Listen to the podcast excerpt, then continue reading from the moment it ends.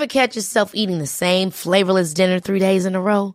Dreaming of something better? Well, HelloFresh is your guilt-free dream come true, baby. It's me, Kiki Palmer. Let's wake up those taste buds with hot, juicy pecan-crusted chicken or garlic butter shrimp scampi. Mm.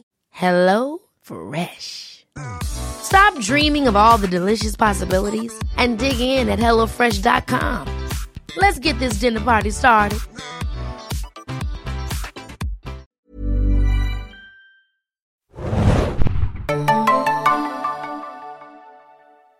Herzlich willkommen, liebe Serienjunkies, zu einer neuen Ausgabe des Serienjunkies Podcast. Heute geht es endlich, endlich um Better Call Saul, was auch ein bisschen traurig ist, denn die fünfte Staffel ist vorbei. Und somit haben wir diesen Podcast. Und ich habe einen äh, ganz besonderen Gast im Corona-Isolationsstudio äh, weit entfernt sitzen. Stell dich doch einmal bitte selber vor.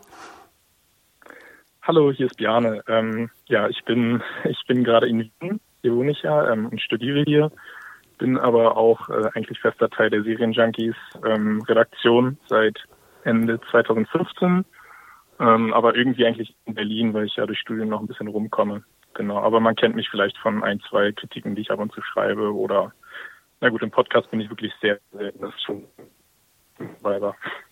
Genau, und wir haben leider auch äh, jetzt heute, es ist äh, Freitag, der ist heute der 24. Ich glaube, der 24. April. Wir haben leider ein paar technische Probleme mit dem WLAN momentan. Ähm, deswegen müssen wir es jetzt wirklich explizit über Telefon machen.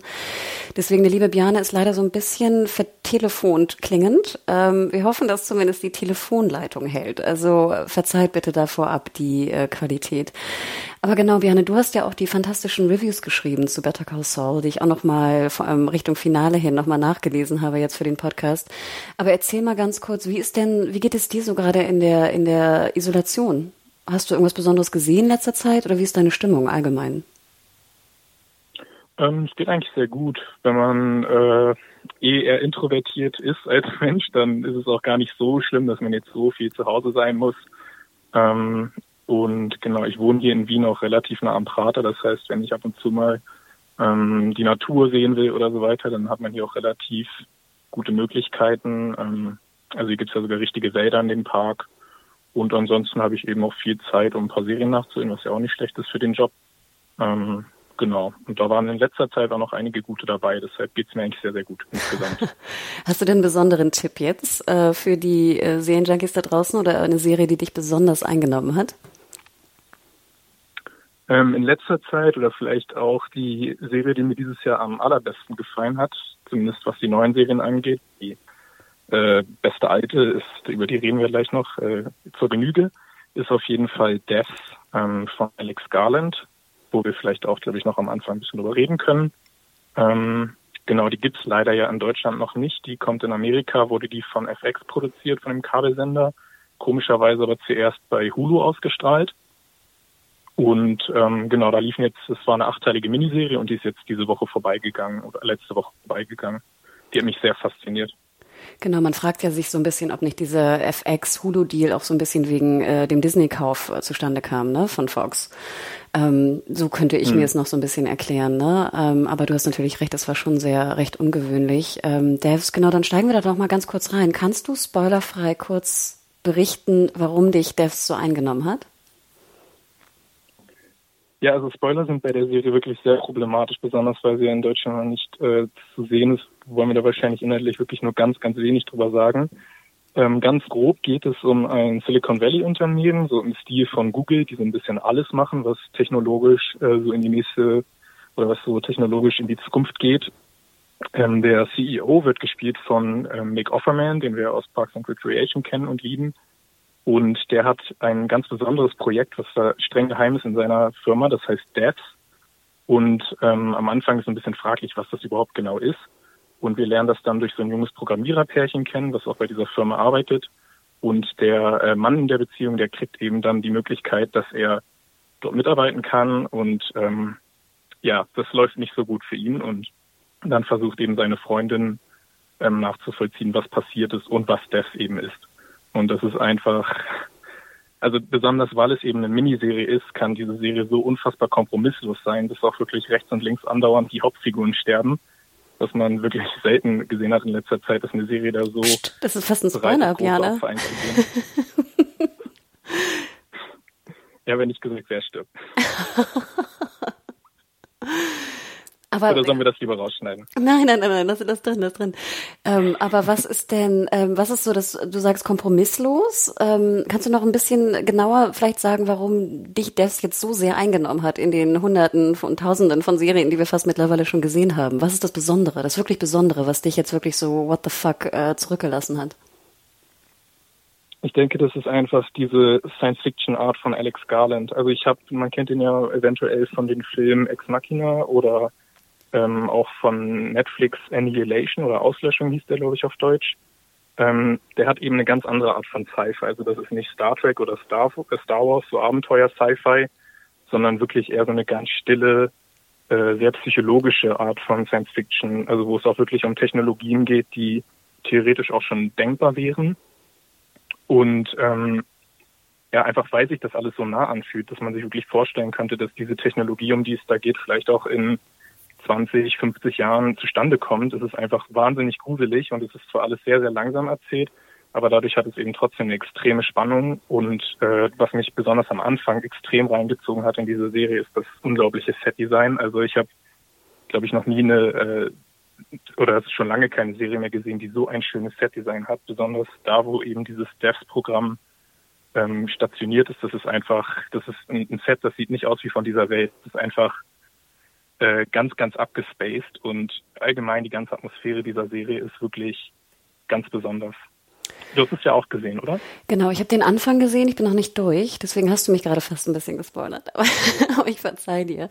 Ähm, genau, ich würde dir absolut recht geben. Ich fand die, ich fand die, das Set-Design, also ich glaube, das ist ja kein Geheimnis, die ersten Screenshots, die rauskamen damals von FX noch, ich glaube, bevor es zu Hulu wanderte, waren ja diese Bilder, wo du so ein ähm, Bürogebäude siehst und im Hintergrund siehst du so eine, so eine Plastik, die riesengroß ist, also größer als das Gebäude und das ist so ein kleines Mädchen. Und als ich diesen genau. Screenshot gesehen habe, dachte ich, was ist denn das? Das habe ich noch nie in meinem Leben gesehen. Und als ich dann den Piloten sah, muss ich auch sagen, war ich komplett eingenommen vom Setdesign und vor allem von der Musik. Garland ist ja auch bekannt dafür, dass er immer recht interessante Musikauswahl äh, benutzt, entweder er selber oder jemanden beauftragt, der dies tut. Und da war zum Beispiel ganz viel Gabarek drin. Jetzt bin ich zum Beispiel durch meine Mutter bedingt ein großer Jan Gabarek-Fan und das habe ich wirklich, ich habe Gabarek noch nie in einer Serie gehört. Und als der erste Ton ja. klang, dachte ich so, what the fuck? Das habt ihr nicht wirklich gerade gemacht. Und da muss ich dir absolut recht geben. Ich glaube, das ist ja auch das, was dich so fasziniert. Ne? Es ist einfach, wir sehen so viel und trotzdem können wir noch überrascht werden. Genau, ja, also die Musik, da, da muss ich auch sofort einstimmen, das ist unglaublich. Ähm, also vor allem im Abspann bringt er da immer ganz besondere Stücke. Ähm, das eine hatte ich auch in meiner meiner Kritik jetzt zu der zu der gesamten Serie, äh, Miniserie geschrieben. Also es klingt so ein bisschen wie diese mongolischen Kehlkopfgesänge, wurde dann aber verbessert von einem User, der meinte, das ist wohl eher Inuit-Gesang. Uh. Und also okay. ich glaube, viel nischiger wird schon gar nicht mehr als ähm, Inuit-Gesang in eine Serie einzubauen. Also das genau das kann man dort eben erwarten bei Devs. Eben alles Abwegige, was man sich so, was man sich nicht mal vorstellen kann. Genau. Weil Alex Garland denkt irgendwie ganz anders als die, äh, als die meisten anderen Serienmacher, wie es scheint. Ja, ich weiß noch, als ich ein kleiner Teenie war, da habe ich, äh, kam Alex Garland das erste Mal, tauchte er auf, weil er der Autor von The Beach war oder ist. Und damals war ja The Beach, mhm. ne, der Strand war ja so das, so ein bisschen so die Bibel für so Backpacker. und deswegen äh, war für mich immer Alex Garland war immer schon so ein Name und er hat es ja relativ früh geschrieben, also ich glaube mit Mitte 20 oder sowas. Ähm, aber deswegen, ach ja. toll. Ja, super. Also Tipp von Biane da draußen, auch Tipp von mir, wenn ihr wirklich was Ungewöhnliches, hoffentlich bald auch in Deutschland äh, sehen wollt, Devs, D-E-V-S. Ähm, ja, hoffen wir, dass die Lizenznehmer da irgendwie auch mal zugreifen werden. Wo hättest du es am liebsten? Bei Netflix oder Prime? Oder wo könntest du es dir vorstellen? Also auf jeden Fall irgendwas, was viele Leute haben. Deshalb Netflix und Prime wäre schon sehr nett, weil das ist eine Serie, die ich auf jeden Fall allen Menschen empfehlen will. Und wenn die dann am Ende bei irgendeinem sehr, sehr kleinen Streaming-Service landet, dann wäre es ein bisschen schade, wenn die meisten Leute sie dann nicht sehen würden. Ähm, ich habe neulich auch mit Adam überlegt, wo es landen könnte. Er hatte auch so ein bisschen TV ähm, ins Spiel gebracht, dass es da vielleicht landen könnte, könnte, aber wir müssen uns eben einfach überraschen lassen und ähm, genau, wir werden auf Fall darüber berichten, sobald es feststeht. Genau. Ich hätte ja fast so ein bisschen auch Stars Play ins Spiel gebracht, wegen Hulu, aber ähm, ja, ne, wir mhm. werden sehen. Also Daumen, Daumen drückt dafür. Ähm, aber ja, super, super Tipp. Ich würde fast vorschlagen, ähm, dass ich meinen Tipp fast skippe, weil ich glaube, das ist fast äh, ein bisschen ein Downer jetzt im Vergleich zu Devs. Ich würde dich aber gerne nochmal fragen, wo du denn auf dem Spektrum der Breaking Bad Better Call Saul Fans eigentlich bist. Warst du immer schon von, äh, ich weiß nicht, Sekunde eins ein großer Fan oder wo bist du da auf dem ganzen Spektrum? Bei Better Call Saul und Breaking Bad meinst du? Mhm. Ähm, gute Frage. Also Breaking Bad bin ich damals, ich weiß gar nicht mehr wann, ich glaube, ich bin erst so zur dritten Staffel eingestiegen, ähm, bin da irgendwie drüber gestolpert, war auch damals nicht so viel im Internet aktiv, also habe ich auch nicht viel vom Hype mitbekommen und war dann einfach auch sofort drin, habe die bis also bis auf den aktuellen Stand ist innerhalb von wenigen Tagen alles durchgebinged und habe die Serie, glaube ich, auch seitdem jetzt schon mehrfach wiederholt geschaut und als Better Call Saul angekündigt wurde, war ich wie eigentlich alle auch sehr, sehr skeptisch, was das sein soll, weil Saul Goodman eigentlich nie wirklich ein Charakter war, ähm, der jetzt eine Geschichte hätte tragen können. Das war ja immer eher so ein bisschen so ein, ein Clown und keine Ahnung. Es war immer nett, ihn zu sehen, aber man kann sich nicht vorstellen, dass er überhaupt Emotionen hat. Und als dann Better Call Saul gestartet ist damals, da war ich hab, hab, hab sofort erkannt, dass es wirklich auch vom Niveau her wieder außergewöhnlich ist. Und deshalb, seitdem die Serie jetzt läuft, bin ich ein riesiger Fan und äh, ja, also Better Call Saul und Breaking Bad, das ist für mich mittlerweile auch schon auf einem Niveau. Da wird ja gerade auch immer spekuliert, was besser ist, was ein bisschen unnötig ist wahrscheinlich, weil man ja auch beides einfach lieben kann. Ähm, aber für mich steht Better Call Saul Breaking Bad und nichts mehr nach. Äh, ja, um einmal kurz zu berichten, wie es bei mir ging. Also ich war auch schon Breaking Bad Fan erster Stunde, fand es natürlich fantastisch, war ja auch etwas, was wir in der Qualität gerade visuell noch nie gesehen haben, hatte ich zumindest das Gefühl damals. Ich muss aber gestehen, dass ich zu den Leuten gehöre, die es nur einmal gesehen haben. Also ich glaube, alle Folgen von Breaking Bad und Better Call Saul habe ich nur einmal gesehen und gehöre auch nicht zu den Leuten, die jetzt super hm. tief in die Nachles, äh, Foren, Recherche-Pieps äh, gehöre. Also da bin ich eigentlich relativ neutral und bin mehr so, ich habe sehr viel über die Serien natürlich in meinem Freundeskreis diskutiert. Also deswegen ähm, war das jetzt ja. ganz interessant für mich, das erste Mal Better Call Saul jetzt auch tiefergehend in die in deine Reviews auch zu gehen und die Kommentare, auf die wir auch nachher zu sprechen kommen. Ich muss aber auch sagen und gebe dir auch recht, ich würde sogar noch einen Schritt weiter gehen. Als Better Call Saul anfing, war ich auch super skeptisch. Ich bin auch überhaupt kein diese ganze Prequel-Geschichte und so, ne? Warum, warum? Und ich war mhm. sofort mhm. auch hooked, weil ich einfach den Charakter von Kim so liebte. Und das war eigentlich immer so mein kleines Problemchen, was genau. ja auch bekannt ist bei Breaking Bad, dass ich halt immer die Frauenrollen relativ öde fand. Und ich brauche halt irgendwie Frauenrollen in den meisten Serien oder bin sehr dankbar, wenn es sie gibt und wenn es auch gute, ausgearbeitete sind. Und als dann Kim das erste Mal da, ich glaube, in dem Büro, weißt du, so ähm, pisst ist und eine raucht unten und ihre kleinen Zettelchen hat, dachte ich so, okay, ich liebe diese Serie. Ich will mehr davon, ich will mehr Kim. Und das war eigentlich für mich, das ist für mich immer das, warum ich Better Call Saul sehr viel lieber mag und lieber gucke persönlich, weil einfach, äh, sobald Kim im Bild ist, bin ich hooked. Ja, da muss ich auch sofort zustimmen. Also Kim ist wirklich eine Figur, die ähm, ja auf jeden Fall in dem gesamten Franchise meine Lieblingsfigur ist. Und ich finde einfach dadurch, weil sie auch so viel mit Jimmy zu tun hat, lässt sie sogar ihm besser aussehen im Endeffekt. Und ich finde auch Jimmy mittlerweile viel, viel sympathischer, als mir Walter White oder Jesse oder sonst jemand aus Breaking Bad jemals war.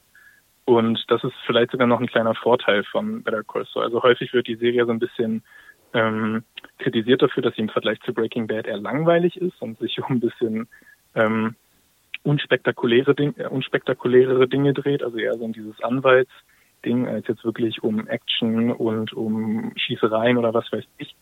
Aber Better Call Saul konnte dafür auf der anderen Seite eben immer dafür punkten, dass einem die Figuren wirklich am Herzen liegen und man nicht nur wegen der Spannung oder der Geschichte zuschaut. Genau, also ich glaube, man kann. Habe ich das zumindest mal empfunden. Man kann vorweg schon sagen, also wer Action will, für den ist, glaube ich, die fünfte Staffel auch relativ öde gewesen jetzt von Better Call Saul. Ja, Oder? zumindest mhm. gegen Ende wurde es dann aber doch ein bisschen mehr.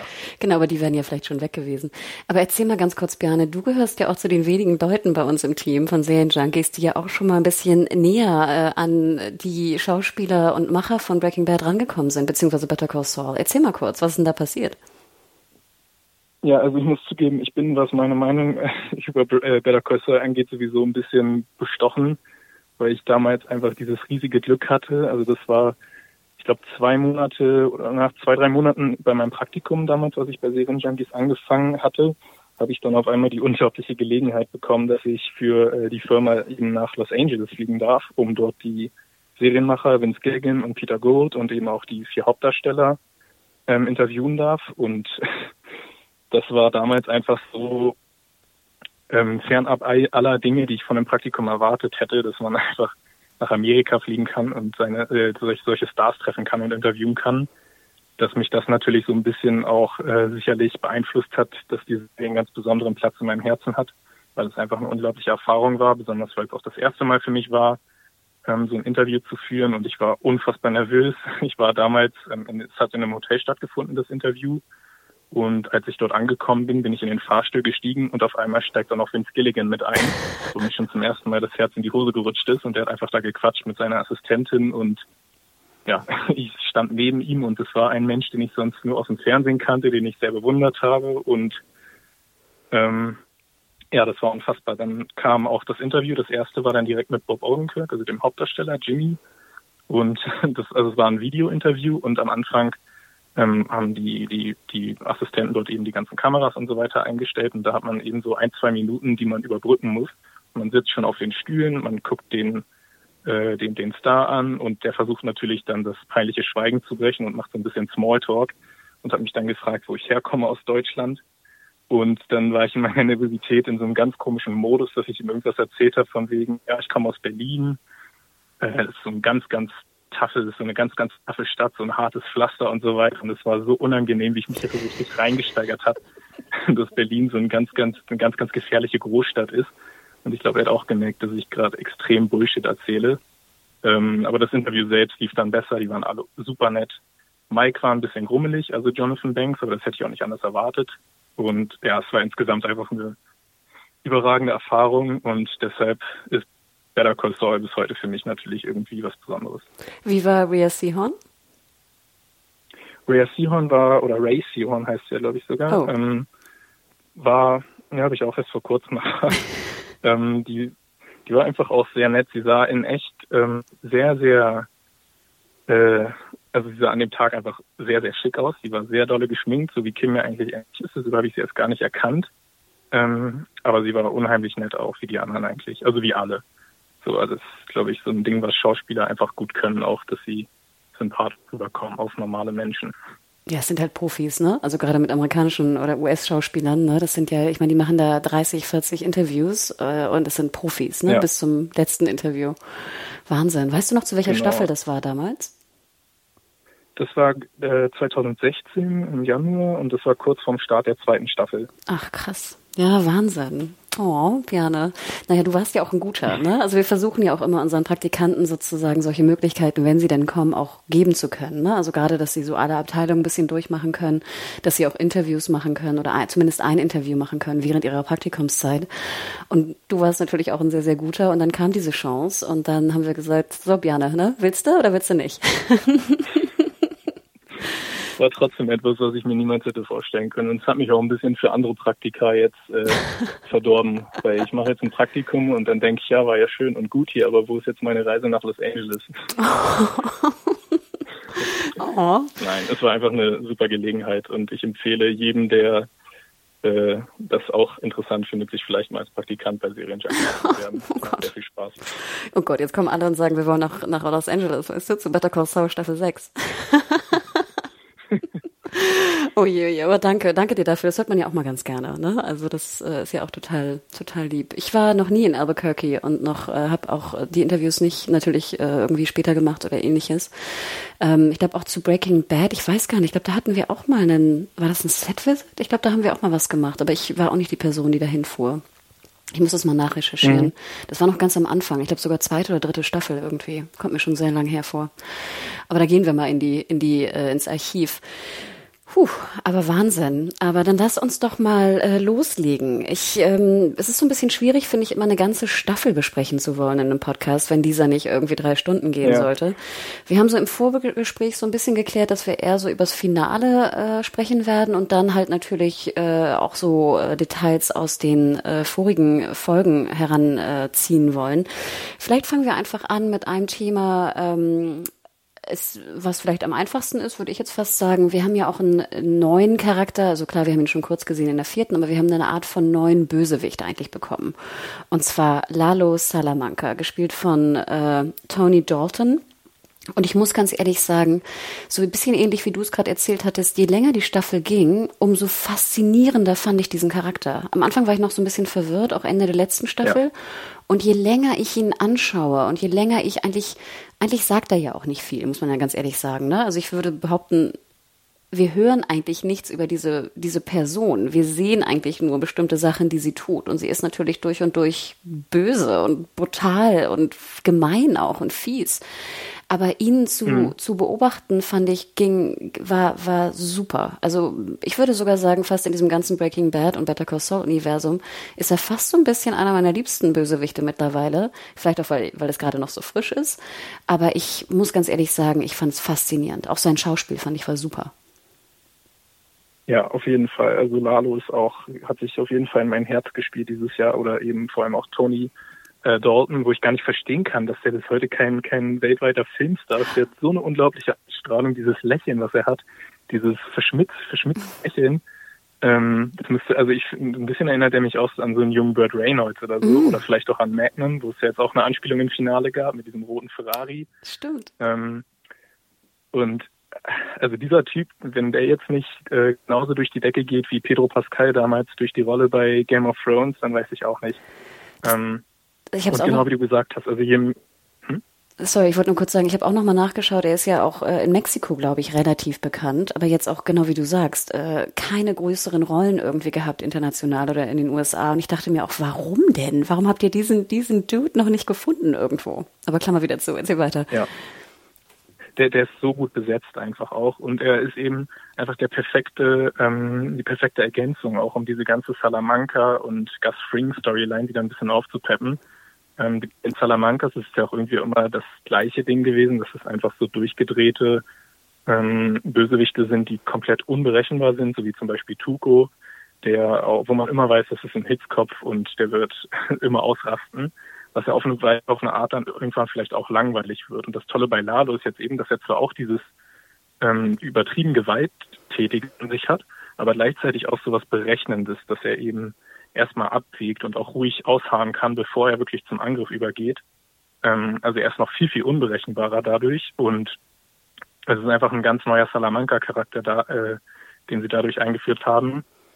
Ähm, genau, und wie du gesagt hast, je mehr man ihm zuschaut, desto faszinierender findet man. Er wurde ja auch relativ wenig eingesetzt zu Beginn der neuen Staffel. Also eigentlich erst in der zweiten Staffelhälfte kam er dann wirklich ähm, ins Spiel und man hängt in seinen Lippen bei jedem Wort, was er sagt. Er ist witzig, er ist mysteriös. Ähm, ja, also für mich auch ein absolutes Highlight, was die Schurkencharaktere im Breaking Bad Universum angeht. Und, Und er wurde ja auch schon im Breaking Bad erwähnt, was viele äh, vielleicht auch vergessen haben. Ähm, von Saul, als er damals in die Wüste mitgeschleppt wurde, von ähm, Jesse und Walter. Da hat er auch schon einmal Lalo erwähnt und man hat gesehen, dass er damals auch sehr, sehr große Angst äh, vor diesem Lalo-Charakter hatte. Und da sind sie dem auf jeden Fall jetzt gerecht geworden, äh, wie sie ihn ausgeschmückt haben in Better Call Saul. Ich wollte gerade sagen, ich, das, ich wusste das auch nicht. Also so, wie gesagt, ich hatte Breaking Bad damals gesehen. Natürlich weiß ich nicht mehr, was, was Saul da in der Wüste für Namen äh, gedroppt hat ungefähr. Aber das finde ich ja auch so genial bei dieser Prequel-Geschichte, dass scheinbar ja die Autoren, äh, anscheinend die Autoren, sich wirklich jedes kleinste ne, Namenchen, was irgendwo gedroppt wird, dass sie das nutzen, um daraus einen Charakter in der Vorgeschichte zu bauen. Also finde ich schon krass, was für ein, was für eine vorsichtige und, und zarte und, und wahnsinnige Aufwand. Ne? Ich glaube, ich habe es auch nochmal nachgeschaut, ich glaube, es war zweite ja. Staffel, Folge 8. Und wirklich, genau, Saul erwähnt nur in einem Nebensatz, äh, war es Lalo, ist es Lalo, ne? Und dann sagen die beiden irgendwie nö. Und daraus bauen sie diesen genialen Charakter. Finde ich faszinierend.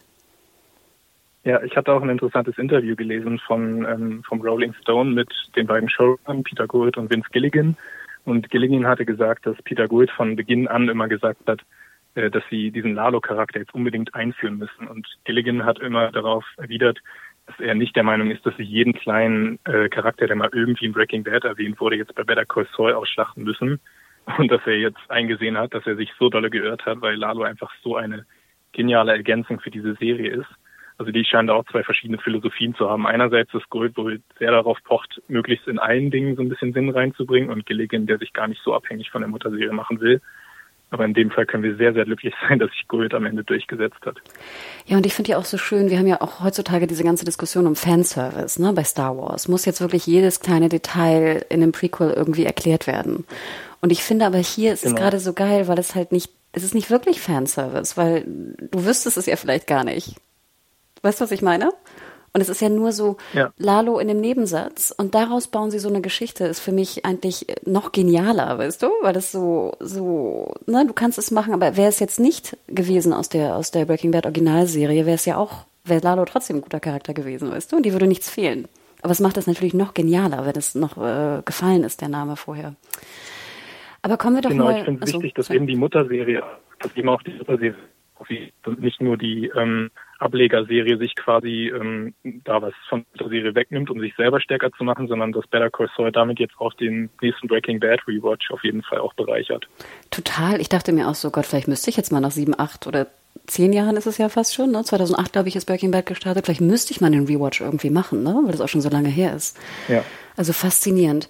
Aber kommen wir doch einmal ganz kurz zu diesem ganzen ähm, Salamanca und Frank, Frank, Gustavo Frank, äh, zu, zu dem ganzen Konflikt, der da herrscht. Ich muss ja sagen, ugh, irgendwie auch ein bisschen verwirrend manchmal habe ich das Gefühl. Und mhm. so sage ich mal en Detail waren das jetzt nicht meine liebsten Szenen. Also klar, es gibt ganz, ganz tolle Szenen in der Staffel. Ich erinnere mich zum Beispiel auch an diese, ich, ich liebe es immer, wenn so dir erklärt wird, wie so Drogendeal, wie das Business funktioniert. Also wir erinnern uns an dieses kleine Haus, ne, wo dann immer aus dieser, aus dieser Regenrinne ja. da die, die, die Drogenpäckchen irgendwie fielen.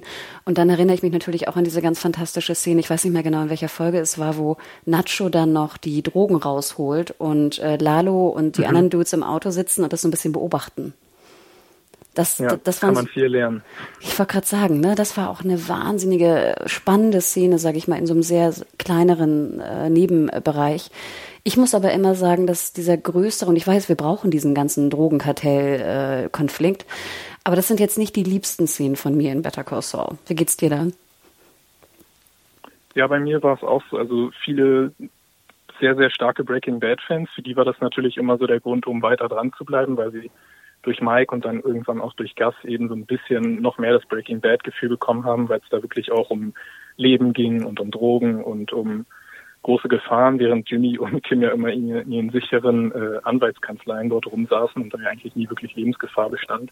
Aber für mich war es auf jeden Fall immer so, dass ich lieber die Szenen mit Jimmy und Kim gesehen habe. Also ab und zu Mike war dann auch immer sehr spannend, aber das ganze Salamanca-Ding, das hat mich eigentlich auch nicht wirklich gereizt. Also ich, ich finde auch nicht, dass da jetzt so viel also wie faszinierend kann das schon sein, dass man, man weiß eben, das sind böse Menschen, die sind geldgierig und das ist mir als Motivation viel, viel ähm, weniger, für mich weniger interessant als warum jetzt jemand wie Jimmy, der offensichtlich eigentlich ein guter Kerl ist, so abrutscht. Aber dann kommen wir doch mal zu Jimmy, ne? Weil genau, jetzt werden ja die beiden ähm, Geschichten eigentlich so auch zusammengebracht, noch enger zum Finale. Aber wie, wie sehen mhm. wir Jimmy eigentlich am Anfang? Ähm, ich überlege gerade am Anfang, was war eigentlich sein größter Case? Ne? Er er hat ja in der Mitte geht es noch so ein bisschen, kommt er in eigentlich äh, in die in den Fall von äh, Kim mit rein mit Mesa Verde, aber am Anfang hat er ja noch, was macht er am Anfang eigentlich? Ich überlege gerade. Ach ja, er ist ja zurück wieder in seiner, ähm, er ist zurück in, er praktiziert wieder, ne? Und hat sein, was ich auch ganz witzig fand, muss ich ganz ehrlich sagen, sein Disput mit Howard. Genau, genau. Ähm, ja, genau. Er ist jetzt wieder Anwalt ähm, und hat aber durch seine Zeit, wo er dann an kriminelle Menschen oder an Kleinkriminelle diese äh, Handys verkauft hat, einfach ganz viele gute Kontakte geknüpft und sich einen Kundenstamm aufgebaut, sodass er jetzt direkt in seine Saul Goodman-Rolle rutschen kann.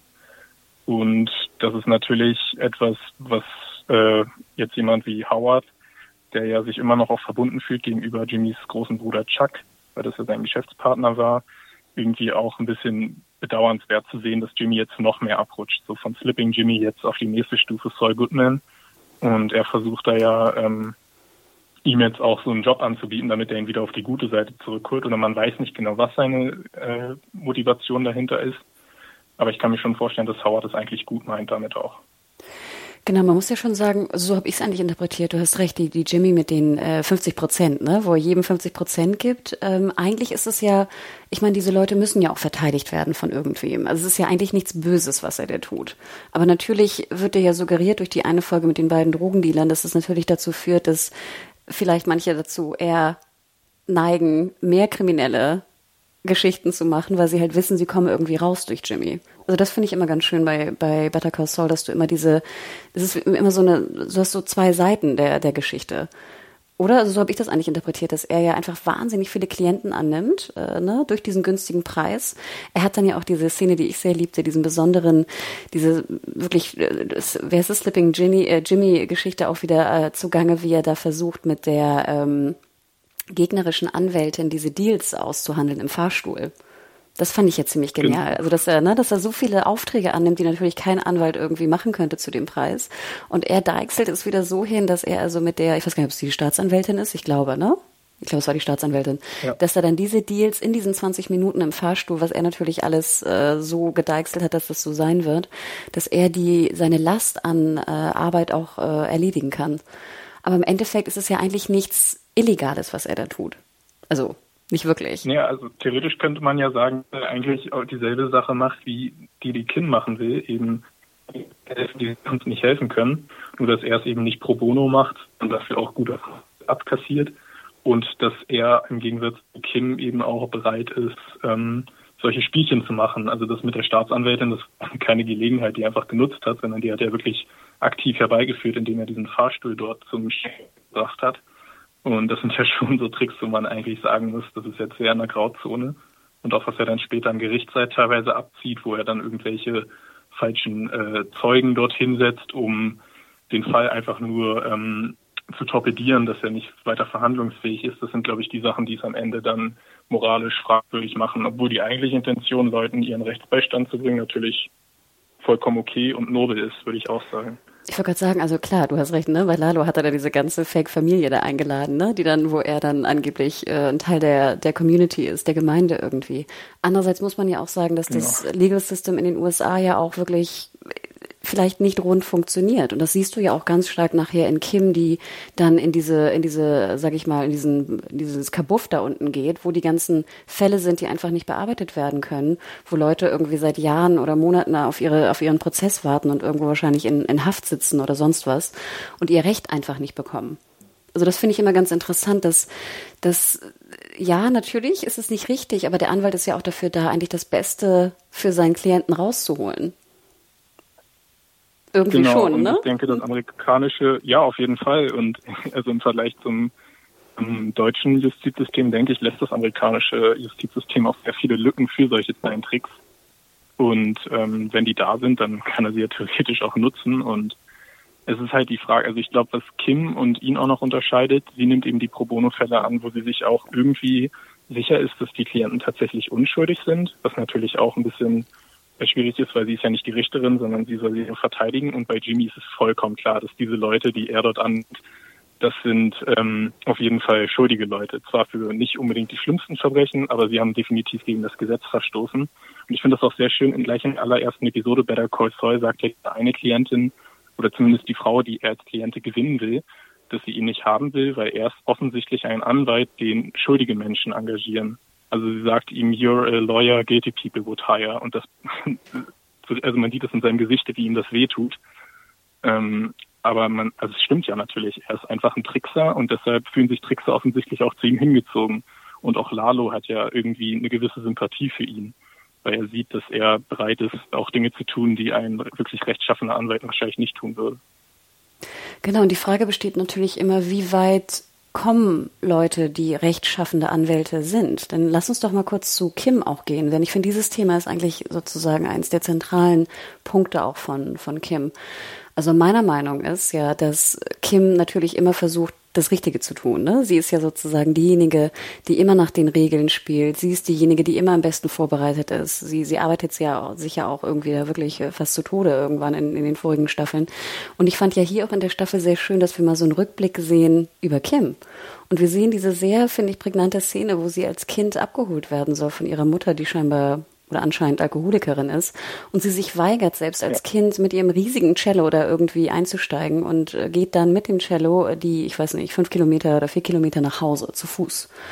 Und ich finde, da merkt man schon so, so ein bisschen, was Kim eigentlich für ein, für ein Typ natürlich ist, der, der immer diese, diesen Regeln folgen will, ne? Und das schon als frühestes Kind. Ich meine, es wäre ja, wenn und überall sind eigentlich Leute, die, es wäre so leicht für sie, ne? Sie den Regeln nicht zu folgen. Du kannst ja als Kind nichts dafür, wenn deine Mutter Alkoholikerin ist und dich mitnehmen will.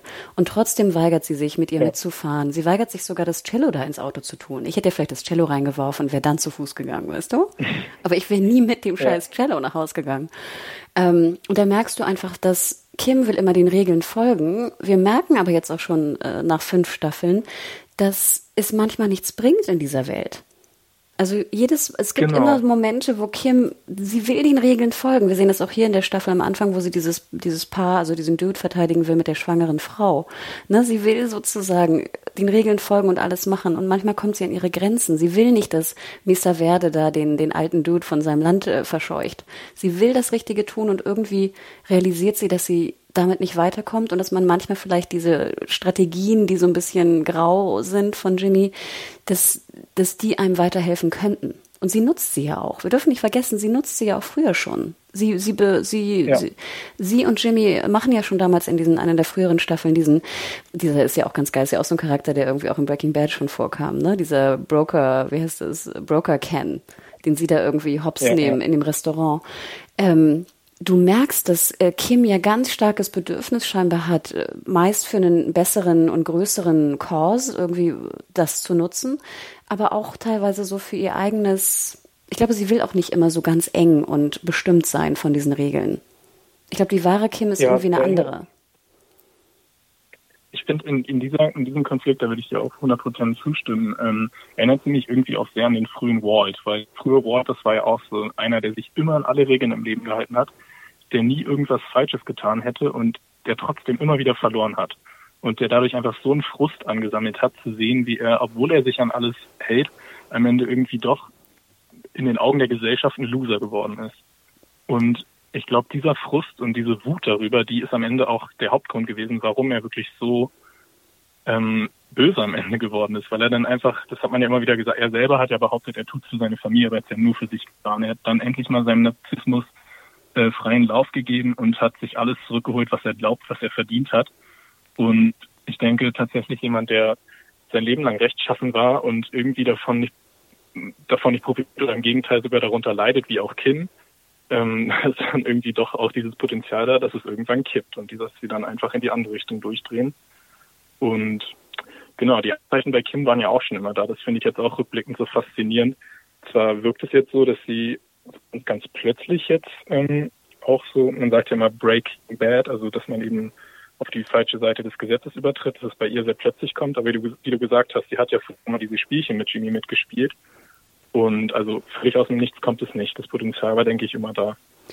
Und ich fand sehr schön zum Beispiel auch in, den, in einer der ersteren Folgen, jetzt in dieser Staffel, war ja auch eine Szene, das ist, glaube ich, mit auch eine meiner liebsten Szenen. Ich liebe zum Beispiel auch immer, wenn, wenn wir Jimmy und Kim sehen, so zu Hause. Was machen die so, ne, nach der Arbeit? Was machen die am Morgen, ja. ne? Wie putzen sie sich die Zähne? Wie wachen sie auf? Und was machen sie am Abend? Wie essen sie ihr Eis? Oder was gucken sie? Und da fand ich, war diese sehr, sehr, sehr interessante Szene, wo sie immer nach Hause kommt und sie treffen sich da auf dem Balkon. Und äh, Jimmy ne, trinkt ein Bier, reicht ihr ein Bier, reicht ihr eine Zigarette oder ähnliches. Und da sehen wir ja auch, ich meine, Kim raucht. Dass sie überhaupt, klar, ja. sie ist jetzt keine starke Raucherin, aber ich meine, sie scheint ja wirklich auch Gefallen dran zu haben, eine zu rauchen. Und das würde ja sonst zu so einem Charakter wie Kim überhaupt nicht passen. Aber du merkst, nein, die will auch mal eine rauchen danach. Und dann trinkt sie ja dieses Bier. Und ich glaube, am ersten Abend ist es noch so, dass ähm, er das Bier so auf die Kante der, der Reling stellt. Und ich dachte auch sofort so, oh Gott, stell es besser nicht auf die Kante. Und sie stellt, glaube ich, ihr Bier ja. sozusagen unten hin, ne? weil ich immer denke, es ist einfach zu riskant, ne? wenn du es auf die Kante stellst, wenn es runterfällt, ist doof. Ja. Ähm, und so, sie nimmt so es so symbolisiert, wie die beiden ticken. Genau. Und beim zweiten Mal, glaube ich, wo sie auf dem Balkon sind, dann schaukelt er ja auch schon so seine Bierflasche über die Reling, ne? Und dann auf einmal nimmt sie ja ihr Bier, was noch irgendwie fast voll ist, und wirft es runter. Ne? Und dann beginnt ja. dieser ganze, dieses ganze Runtergewerfe und am nächsten Morgen natürlich wieder diese brillante Szene, dass sie sich wieder reinholen muss und es dann wegfegt. Weil das tut Kim, ne? Kim fegt weg. Ja. Aber die andere Kim hat natürlich da wild die Bierflaschen geworfen oder den, den, ne, den Dude ähm, äh, da ausgenommen. Und ich finde ja auch, ich weiß gar nicht, das war so meine Theorie jetzt auch in der Staffel. Äh, Breaking Bad und Better Call Saul waren ja nie besonders äh, sexy Serien. Da waren ja wenig Sex- oder Liebesszenen eigentlich drin. Ich fand aber hier mhm. in dieser Staffel wurde dir fast so ein bisschen suggeriert, dass sobald Kim so ein bisschen was Jimmy-eskes tut, also hier die Bierflaschen wirft oder ähm, äh, diese, diese Anwaltsgeschichte annimmt oder am Ende auch jetzt im Finale ganz aktuell, wo sie drüber reden, was sie mit Howard anstellen können. Danach siehst du dann immer die Bettszene. Ja. Ähm, ne? Und dann genau, auch ja. das sozusagen auch, dass so ein kleiner Kick ist für Kim, weißt du? Und ich kann mir auch gut vorstellen, dass gerade wenn du, weißt du, wenn du immer so, wenn deine Gefühle und alles ist immer so, du musst immer die Gute sein und alles, dass dich das dann auch irgendwie mal antörnt, einfach so in Anführungsstrichen böse Gedanken ausleben zu können und dass es für sie auch eine Art von sexuellen Kick gibt. Ja, genau. Das ist, glaube ich, auch wirklich das, die überhaupt für Jimmy auch anzieht, dass er eben das symbolisiert, was sie ihr Leben lang nicht sein konnte. So ein Rebell und einer, der sich nicht um die Regeln schert. Ich sie ist auch, das haben wir vielleicht auch so ein bisschen durch die eine Szene, wo sie ein Kind ist, äh, verdeutlicht bekommen, die auch nie so wirklich die Chance hatte, mal wild oder jugendlich oder so zu sein. Sie war auch schon erwachsen, ihr Leben lang, weil ihre Mutter eben nicht erwachsen war. Ähm, und Jimmy gibt ihr jetzt halt eben die Gelegenheit, das alles nachzuholen. Ich finde auch diese Szene mit dem Flaschenwerfen, das ist ja auch so, so ein typisches Teenager-Protest irgendwie.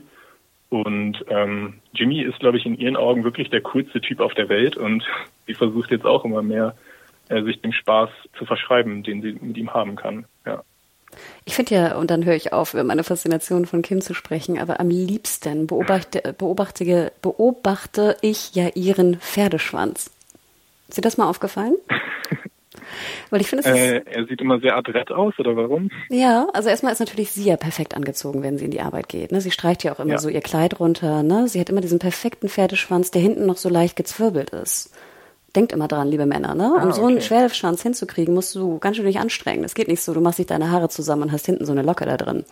Also ich da ich keinen Lockenstab besitze oder ähnliches, schätze ich mal, dass man da noch mit einem Lockenstab irgendwie drin rumwirbeln muss. Ähm, das ist nicht so einfach. Und nachher sehen wir ja auch immer mehr Richtung Ende der Staffel. Irgendwann hat sie auch mal einen Pferdeschwanz, der nicht gezwirbelt ist. Ich glaube, in diesem Zusammentreffen mit Lalo. Und am Ende natürlich ja. in dieser glorreichen, ne, wir kommen jetzt, wir spoilern, Logo. Ich glaube, alle, die es jetzt hören, haben die Staffel durchgesehen.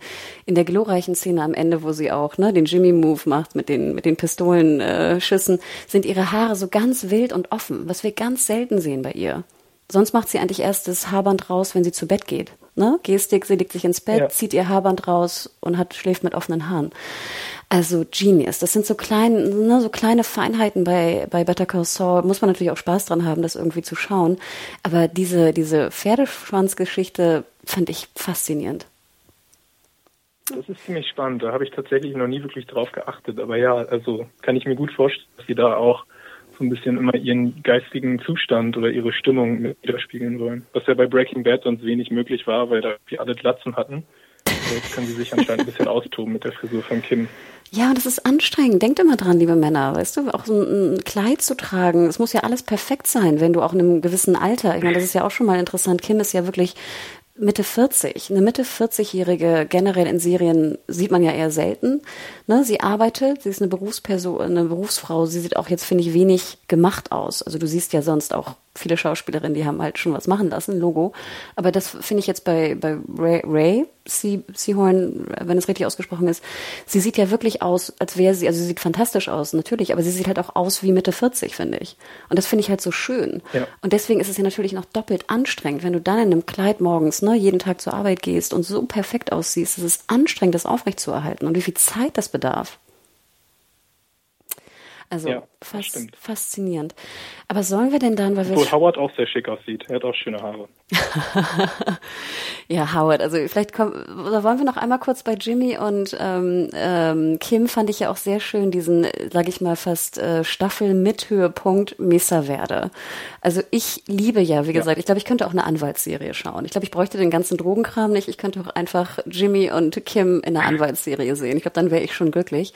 Denn ich liebe natürlich diese, diese Besprechung von Kim mit Mesa Verde und die Strategien, die da laufen. Und wir erfahren, dass also jetzt äh, Callcenter, ein Callcenter gebaut werden soll.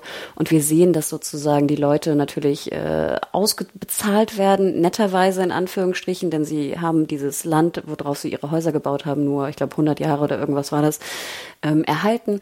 Und ein Mann, Mr. Acker, äh, wehrt sich dagegen. Und wir sehen jetzt eigentlich so ein bisschen auch, finde ich auch ganz interessant von Kim. Sie weiß, dass er eigentlich nicht im Recht ist sie denkt aber auch, dass Missa Verde nicht wirklich im Recht ist. Und sie will diesem Mann irgendwie die Möglichkeit geben, dieses Haus zu behalten. Und ich meine, da tut sie ja auch schon etwas, was nicht wirklich legal ist in ihrer Position als Anwältin von Missa Verde. Ne? Sie beauftragt Jimmy, weil sie auch genau weiß, und das finde ich auch ganz interessant, sie weiß ganz genau, dass Jimmy einer der besten Anwälte dadurch ist. Der ist ja einfach wahnsinnig ja. schlau und gewieft und der wird das schon irgendwie deichseln. Und genau das sehen wir. Ich finde diese Folge, wo Jimmy sich jeden Tag was Neues ausdenkt, ist so witzig, so spaßig und auch so klug. Ja, ja. mit archäologischen Funden und mit nuklear verseuchtem Land und das ist wirklich, also das ist Better Call Saul at its best und auch at its funniest. Also das so, wofür, äh, wofür wir die, äh, die Serie auch lieben dass sie auch so witzig sein kann. Das ist ja eigentlich sollte sie auch mal eine Comedy werden, soweit ich weiß. Und dann haben sie sich doch für ein Drama entschieden, aber sie ist auf jeden Fall viel lustiger auch als Breaking Bad und in solchen Szenen eben ganz besonders, wenn Jimmy wirklich mal sein Ding machen kann oder Saul. Genau, und dann natürlich, sage ich mal, geht es immer so ein Stück zu weit, würde ich es fast sagen. Ne? Ich habe immer das Gefühl, bei Jimmy übertreibt dann manchmal so ein bisschen. Denn wie endet diese ganze Mesa Verde-Geschichte? ja, am Ende ähm, kommt es ja auch zu dieser Highlight-Episode, wo man auch schon, also als ich den Titel gelesen hatte, Wexler versus Goodman, so aufgeregt, weil es einfach so vielversprechend war, dass wir jetzt endlich mal die beiden auch gegeneinander in einem Fall sehen. Die, äh, die Anwältin, die sich immer an die Regeln hält und der Anwalt, der sich nie an die Regeln hält.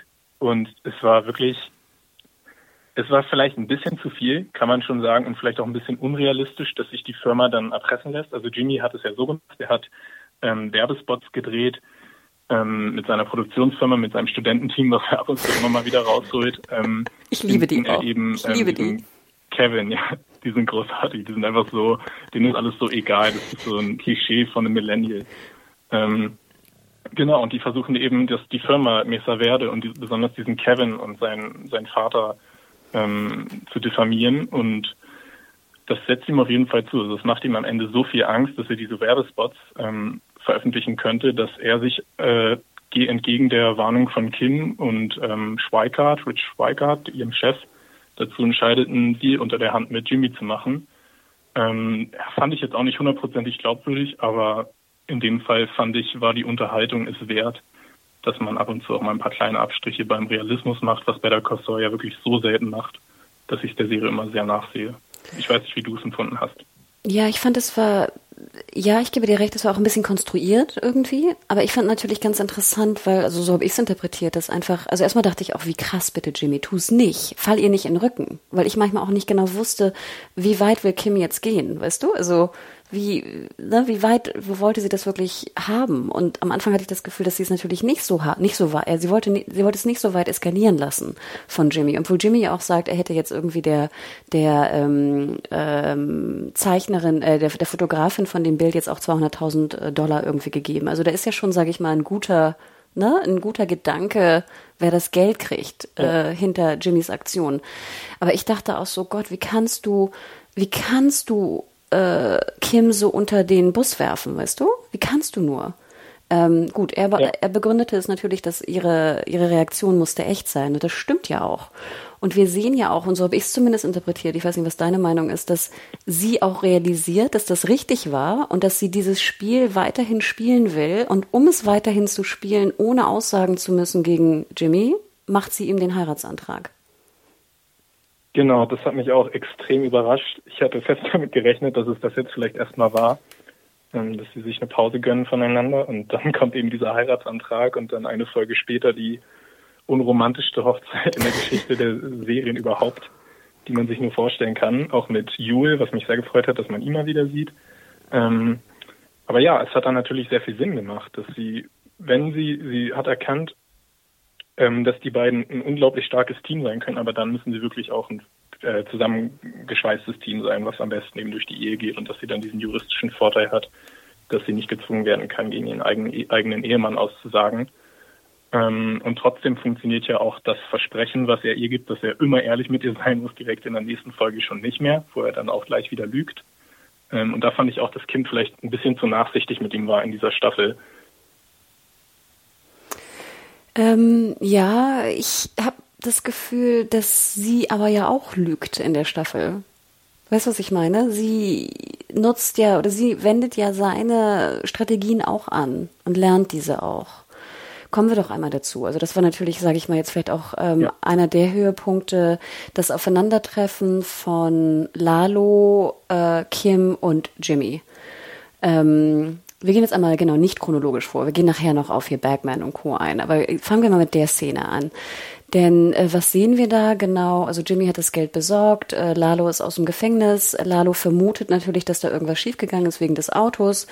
Ähm, und äh, Lalo kommt jetzt also zu den beiden nach Hause und konfrontiert Jimmy. Und ich muss ganz ehrlich sagen, ich fand diese ganze Szene zu Hause, wir sehen ähm, hier, wie heißt der Mike, äh, ist mit seinem Ziel, äh, Zielgewehr da irgendwie gegenüber und hört mit durch das Handy, was, was dort liegt. Ja diese Szene war, glaube ich, mit einer der spannendsten Szenen, die ich äh, in den letzten Monaten und Jahren gesehen habe.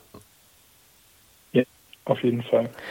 Und das Interessante finde ich, eigentlich passiert da ja nicht viel. Ne? Du siehst also drei Leute, die aufeinandertreffen und einer hat ein Gewehr draußen und zielt drauf. Klar, das ist ein sehr brutaler Mensch in Lalo, der da ist, aber eigentlich, er hat seine, er hat eine Waffe dabei, aber er hat sie in seinem Bund und er klopft auch sehr brutal, finde ich, und furchteinflößend an die, an die kleinen Fischis daran und verlangt jetzt also von mhm. Jimmy, dass er erzählt, was da eigentlich passiert ist. Und ich fand es auch genial. Ne? Er verlangt immer wieder, erzähl's nochmal, erzähl's nochmal, ob er diese Geschichte, ne, ob er da was raushören kann. Und ganz ehrlich, ich glaube, mein Puls war auf 180. Ja. Eben besonders, also das ist ja auch das, was dadurch, dass Better Call Saul ist, wissen wir, dass die meisten Hauptfiguren sind, zumindest vorerst, Breaking Bad später leben werden. Und einfach dieser Umstand, dass die Figur, die uns am meisten am Herzen liegt, nämlich Kim, die einzige ist, die nicht sicher ist, macht diese Szene so unglaublich unerträglich. Also ich habe wirklich, ich wäre nicht groß überrascht gewesen, wenn das tatsächlich Kims letzter Moment gewesen wäre. Und diese Aussicht hat diese Szene einfach, ja, ich war auch kurz vorm Herzinfarkt. Denn was macht sie? Sie schreitet dann ja wirklich ein, wo ich auch dachte, oh Gott, Kim, du es nicht, ne? Ich hatte solche Angst um sie. Und du siehst ja auch, ich meine, Kim ist ja auch ein sehr selbstbewusster Mensch, ne? Kim weiß, dass sie auch ein selbstbewusster, fachlich guter Mensch ist. Und sie tritt jetzt also rein und sagt eigentlich, ne, was machst du hier eigentlich? Ähm, das ist ein, und sie lügt ja, sie lügt äh, Lalo ins Gesicht. Sie sagt, er ist ein ehrlicher Mann. Ne? Er hat hier alles getan, obwohl sie genau ja. weiß, dass da irgendwas passiert ist. Sie hat auch die Einschusslöcher gesehen in seinem Cup da. Ähm, sie weiß ganz genau, dass da irgendwas nicht mit rechten Dingen äh, äh, los war. Und sie lügt. Und sie lügt auch sehr gut. Ne? Sie ist ja eine sehr, sehr gute Lügnerin. Und sie lügt ihm ins Gesicht und rettet somit oder verteidigt somit Jimmy auch und geht natürlich, also wagt auch wahnsinnig, wagt ihr Leben natürlich auch für Jimmy. Aber da dachte ich auch so in dem Moment, okay, sie ist jetzt wirklich all in ne? Sie ist in dieser Ehe jetzt wirklich drin und sie tut jetzt wirklich alles für ihn, wendet aber in dem Sinne auch seine Methodiken an. Genau, stimmt. Ja, also sie rettet ihn auch notfalls, wenn es sein muss. Und ähm, ja, die ganze Szene wirkt allgemein, als ob so ein kleines Hündchen einfach so einen Löwen anbellt und der Löwe sich trotzdem vertreiben lässt. Ähm, Genau, Lalo ähm, verschwindet dann ja auch. Ähm, und du hast recht, ne? Er geht so ein bisschen wie so der, der Löwe, der nicht wirklich, er hat ja nicht verloren de facto, aber trotzdem hat er so ein bisschen so eins auf die Schnauze bekommen, ne? Oder so ein Hai, der so einmal auf die Schnauze bekommen hat. Was ich aber dann sehr interessant finde, geht er ja zurück, setzt sich ins Auto zu Nacho. Und Nacho, auch einen interessanten Charakter, auf den wir vielleicht kurz mal zu sprechen kommen. Ich habe ja immer das Gefühl, Nacho, ne, bitte, Mom deserves the best, and there's no better place to shop for Mother's Day than Whole Foods Market. They're your destination for unbeatable savings, from premium gifts to show-stopping flowers and irresistible desserts. Start by saving 33% with Prime on all body care and candles. Then get a 15-stem bunch of tulips for just $9.99 each with Prime. Round out Mom's menu with festive rosé, irresistible berry chantilly cake, and more special treats. Come celebrate Mother's Day at Whole Foods Market. Will du, du, du armer du, du hast ja die ganze Zeit nur Angst und willst eigentlich raus und bist eigentlich auch ein Getriebener von deinen, deinen Gefühlen, die da so ganz tief verpackt sind. Und dann ist mir auch wieder das Herz ja. äh, auch in die Hose gerutscht, weil dann äh, Lalo sagt, ja, wir fahren jetzt nach Mexiko und du kommst mit. Uch. Mhm. Ja, das ist wirklich auch eine der größten Tragödien in dieser Staffel, wie ähm, Nacho einfach nicht in der Lage ist, sich aus diesem Leben zu befreien und finde es auch ziemlich spannend und auch sehr rührend, wie Mike immer wieder versucht, gegenüber Gus sich für Nacho stark zu machen und Gus äh, auf Gus einzureden, dass er Nacho endlich von der Angel lässt. Und also was Gus tut, ist ja auch wirklich unfassbar grausam, dass er da eine Waffe an den Kopf seines geliebten Vaters hält. Das sind ja wirklich Methoden, wo man immer wieder dann auch vor Augen sieht, so charmant Gas auf sein Markt. Der Typ ist genauso ein Monster wie Tuco und die ganzen anderen durchgedrehten. Ähm, das hat mich auch so ein bisschen an die Dynamik zwischen Mike und Jesse immer erinnert. Mike hat sich ja auch immer sehr für Jesse stark gemacht und auf ihn aufgepasst und Lalo ist da irgendwie so ein, so ein, so ein Ersatz jetzt für Jesse in der Serie für mich. Und man hat eben auch sehr große Angst um ihn, weil man sich wünscht, dass sein Wunsch in Erfüllung geht, dass er da endlich rauskommt. Stimmt. Boah, Lalo Nacho. Noch eine Geschichte, die ich gerade vergessen hatte, worüber ich noch gerne reden würde. Dann können wir, glaube ich, auch das Kim und Jimmy-Thema äh, einmal kurz fast abschließen. Ähm, am Ende geht es ja noch einmal kurz um den berühmten und bekannten Sandpaper Case. Ähm, und das ist ja eigentlich auch so ein bisschen vielleicht der Ausblick auf Staffel äh, 6. Denn genau, also Kim kommt, äh, wird nicht umgebracht, Kim stirbt nicht äh, jetzt im Finale. Ähm, sie kann Jimmy beschützen. Und äh, nachher ähm, reden die beiden ja so ein bisschen, ähm, wie es jetzt eigentlich so ein bisschen weitergeht und sie überlegen halt den vorhin schon ange oder schon erwähnten Howard, was sie mit dem eigentlich so äh, ähm, machen können. Denn wir hatten ja auch ein wildes Aufeinandertreffen von Kim mit Howard und von Jimmy mit Howard, was vielleicht auch so zwei kleine Highlights waren. Sollen wir die nochmal kurz erwähnen? Ja, auf jeden Fall. Also ich finde Howard, die Szene mit Howard, die waren einfach zwar einerseits sehr, sehr tragisch, weil dieser arme Mann das nicht verdient hat, so behandelt zu werden, aber gleichzeitig auch unfassbar witzig, weil er hat ja auf den ersten Weg nichts Böses getan. Es waren ja beides erstmal vielleicht aus seiner Sicht sogar nett gemeinte Gesten. Die beiden haben so überreagiert und also Jimmy hat ja wirklich da auch die fiesesten Methoden angewandt, um ihn, äh, um sich an ihm zu rächen und ähm, es hat irgendwie dadurch etwas sehr Lustiges, wie, wie die beiden einfach viel zu hart gegen ihn ankämpfen, weil an sich ist Howard ja wirklich einfach ein netter Typ. Er steht zwar für all das, was die beiden äh, am Arbeitsgeschäft hassen. Und ich glaube, Kim hasst ihn sogar, also gut, Jimmy hat sowieso Grund, ihn zu hassen, weil er ihn ja damals aus der Firma rausgehalten hat, wo dann natürlich auch rauskam, dass es eigentlich sein Bruder Chuck war.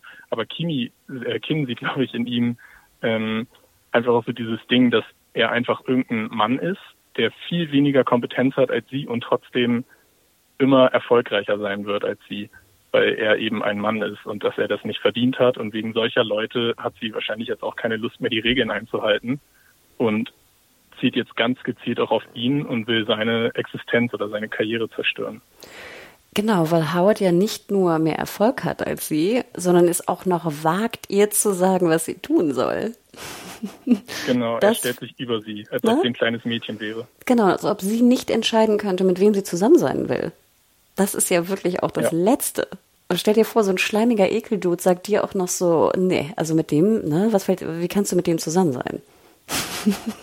Ja. Aber ich glaube, er merkt es wirklich nicht. Also ich glaube, er dachte einfach, er ist ein ganz netter Typ in dem Moment, wie er das macht. Ja, aber das macht und ihn ja auch so unsympathisch, dass er es noch nicht mehr schnallt, ja, dass ja. er mit seinem, was ist das, ein Jaguar, ich habe keine Ahnung, mit seinem riesen pompösen Auto, wo Namaste draufsteht. Das ist ja noch doppelt, weißt du, diese Schleimigkeit von, ich bin doch eigentlich der Gute und dann trägt er da immer seine, wie heißen die denn, ich weiß gar nicht, wie die heißen, dieses Ding, was da unter seinem Schlips ist. Weißt du, er trägt immer diese krassen Kragen mit diesem Unterschlips-Ding, was du ja, ich, das sieht aus wie vor 100 mhm. Jahren, weißt du?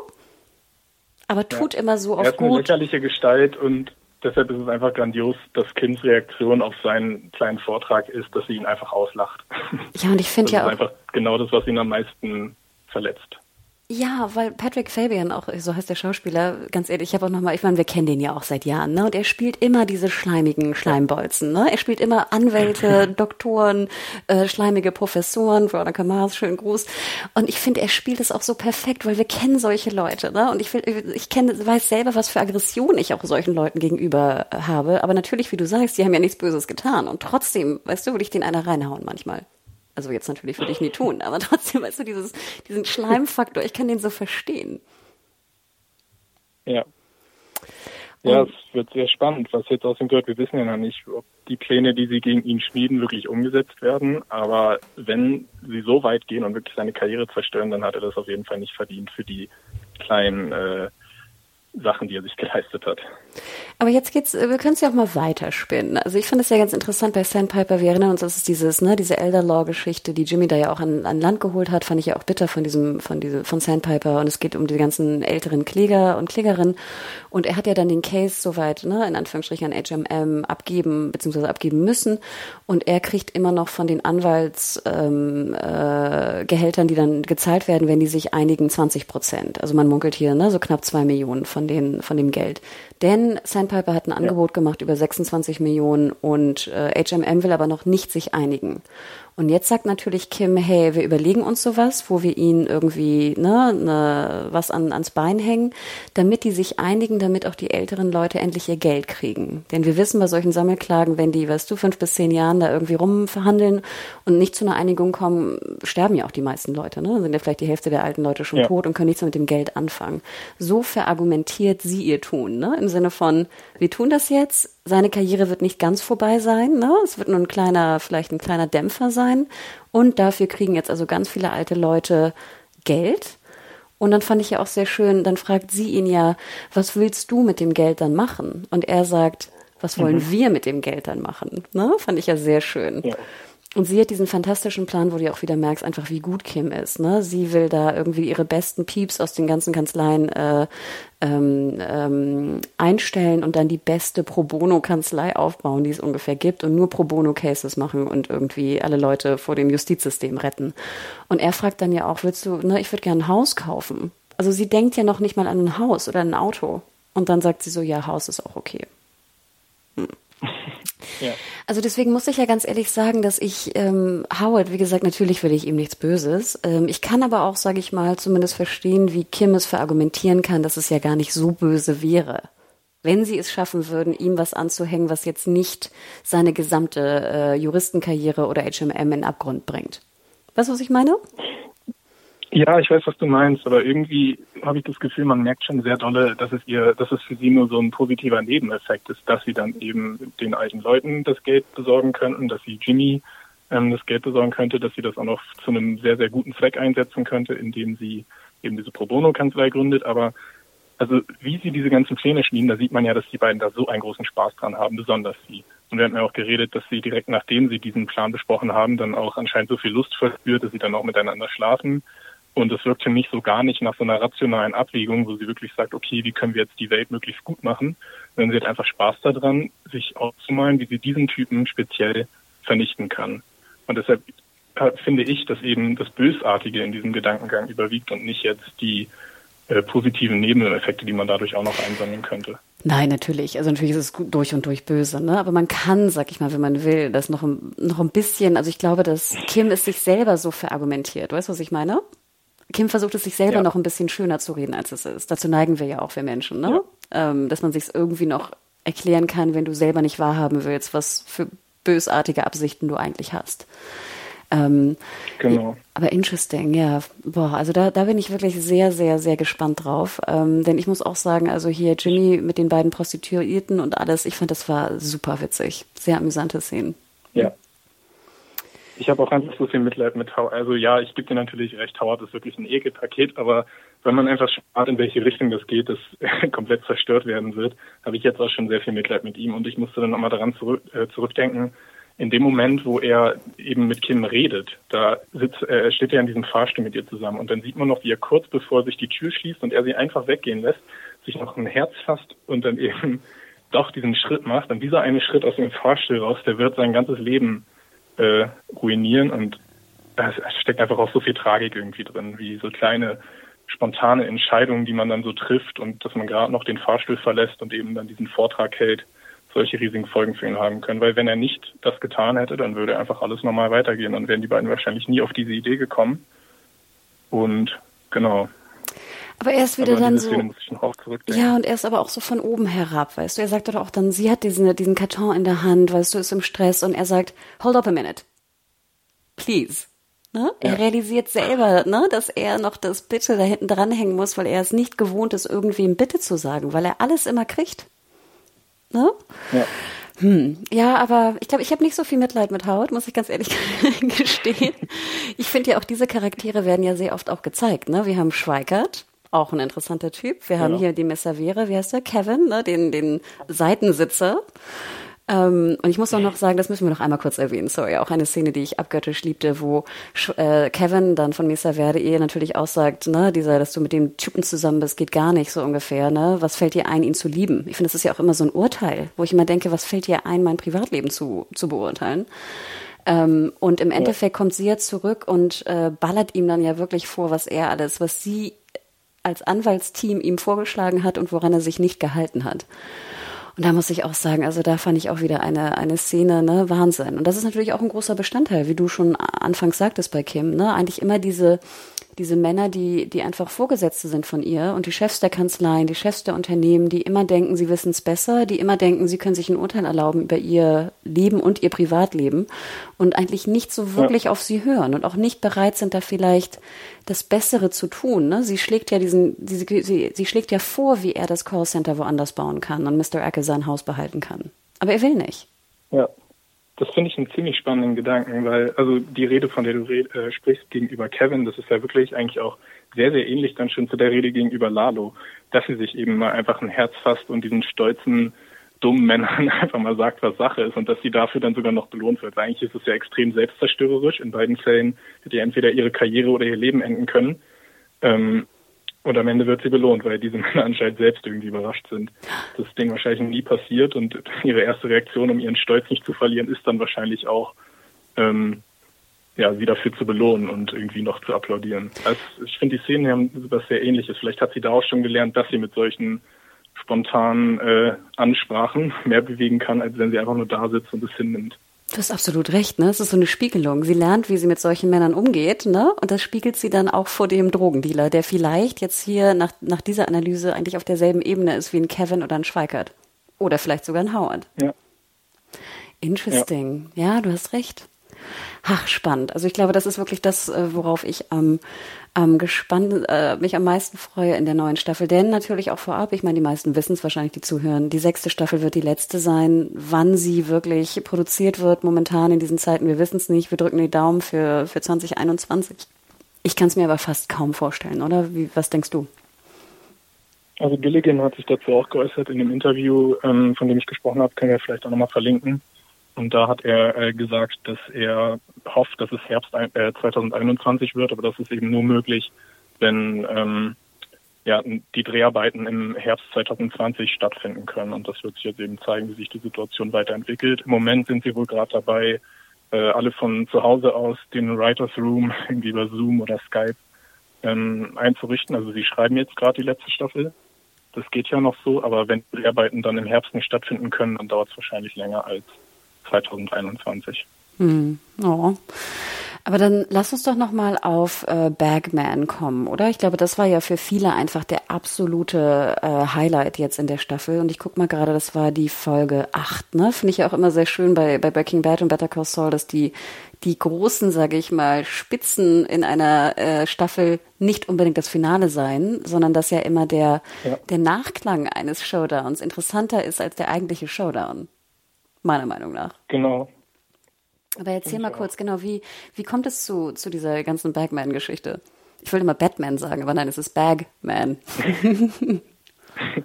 ja, es hatte irgendwie, obwohl es natürlich genau das Gegenteil von so einer Flaschenepisode war oder von einem Kammerspiel, weil sie waren ja eben nicht Jimmy und Mike in der Kammer, sondern in der freien Wildbahn, wo wirklich in alle Richtungen über mehrere äh, Kilometer einfach nur Wüste äh, sie erwartet, also wirklich das Gegenteil von einem Raum. Aber es hat sich sehr, sehr intim dadurch angefühlt und ich hatte das Gefühl, dass Jimmy und Mike noch nie so viel Zeit miteinander verbracht haben und sich noch nie so gut kennengelernt haben.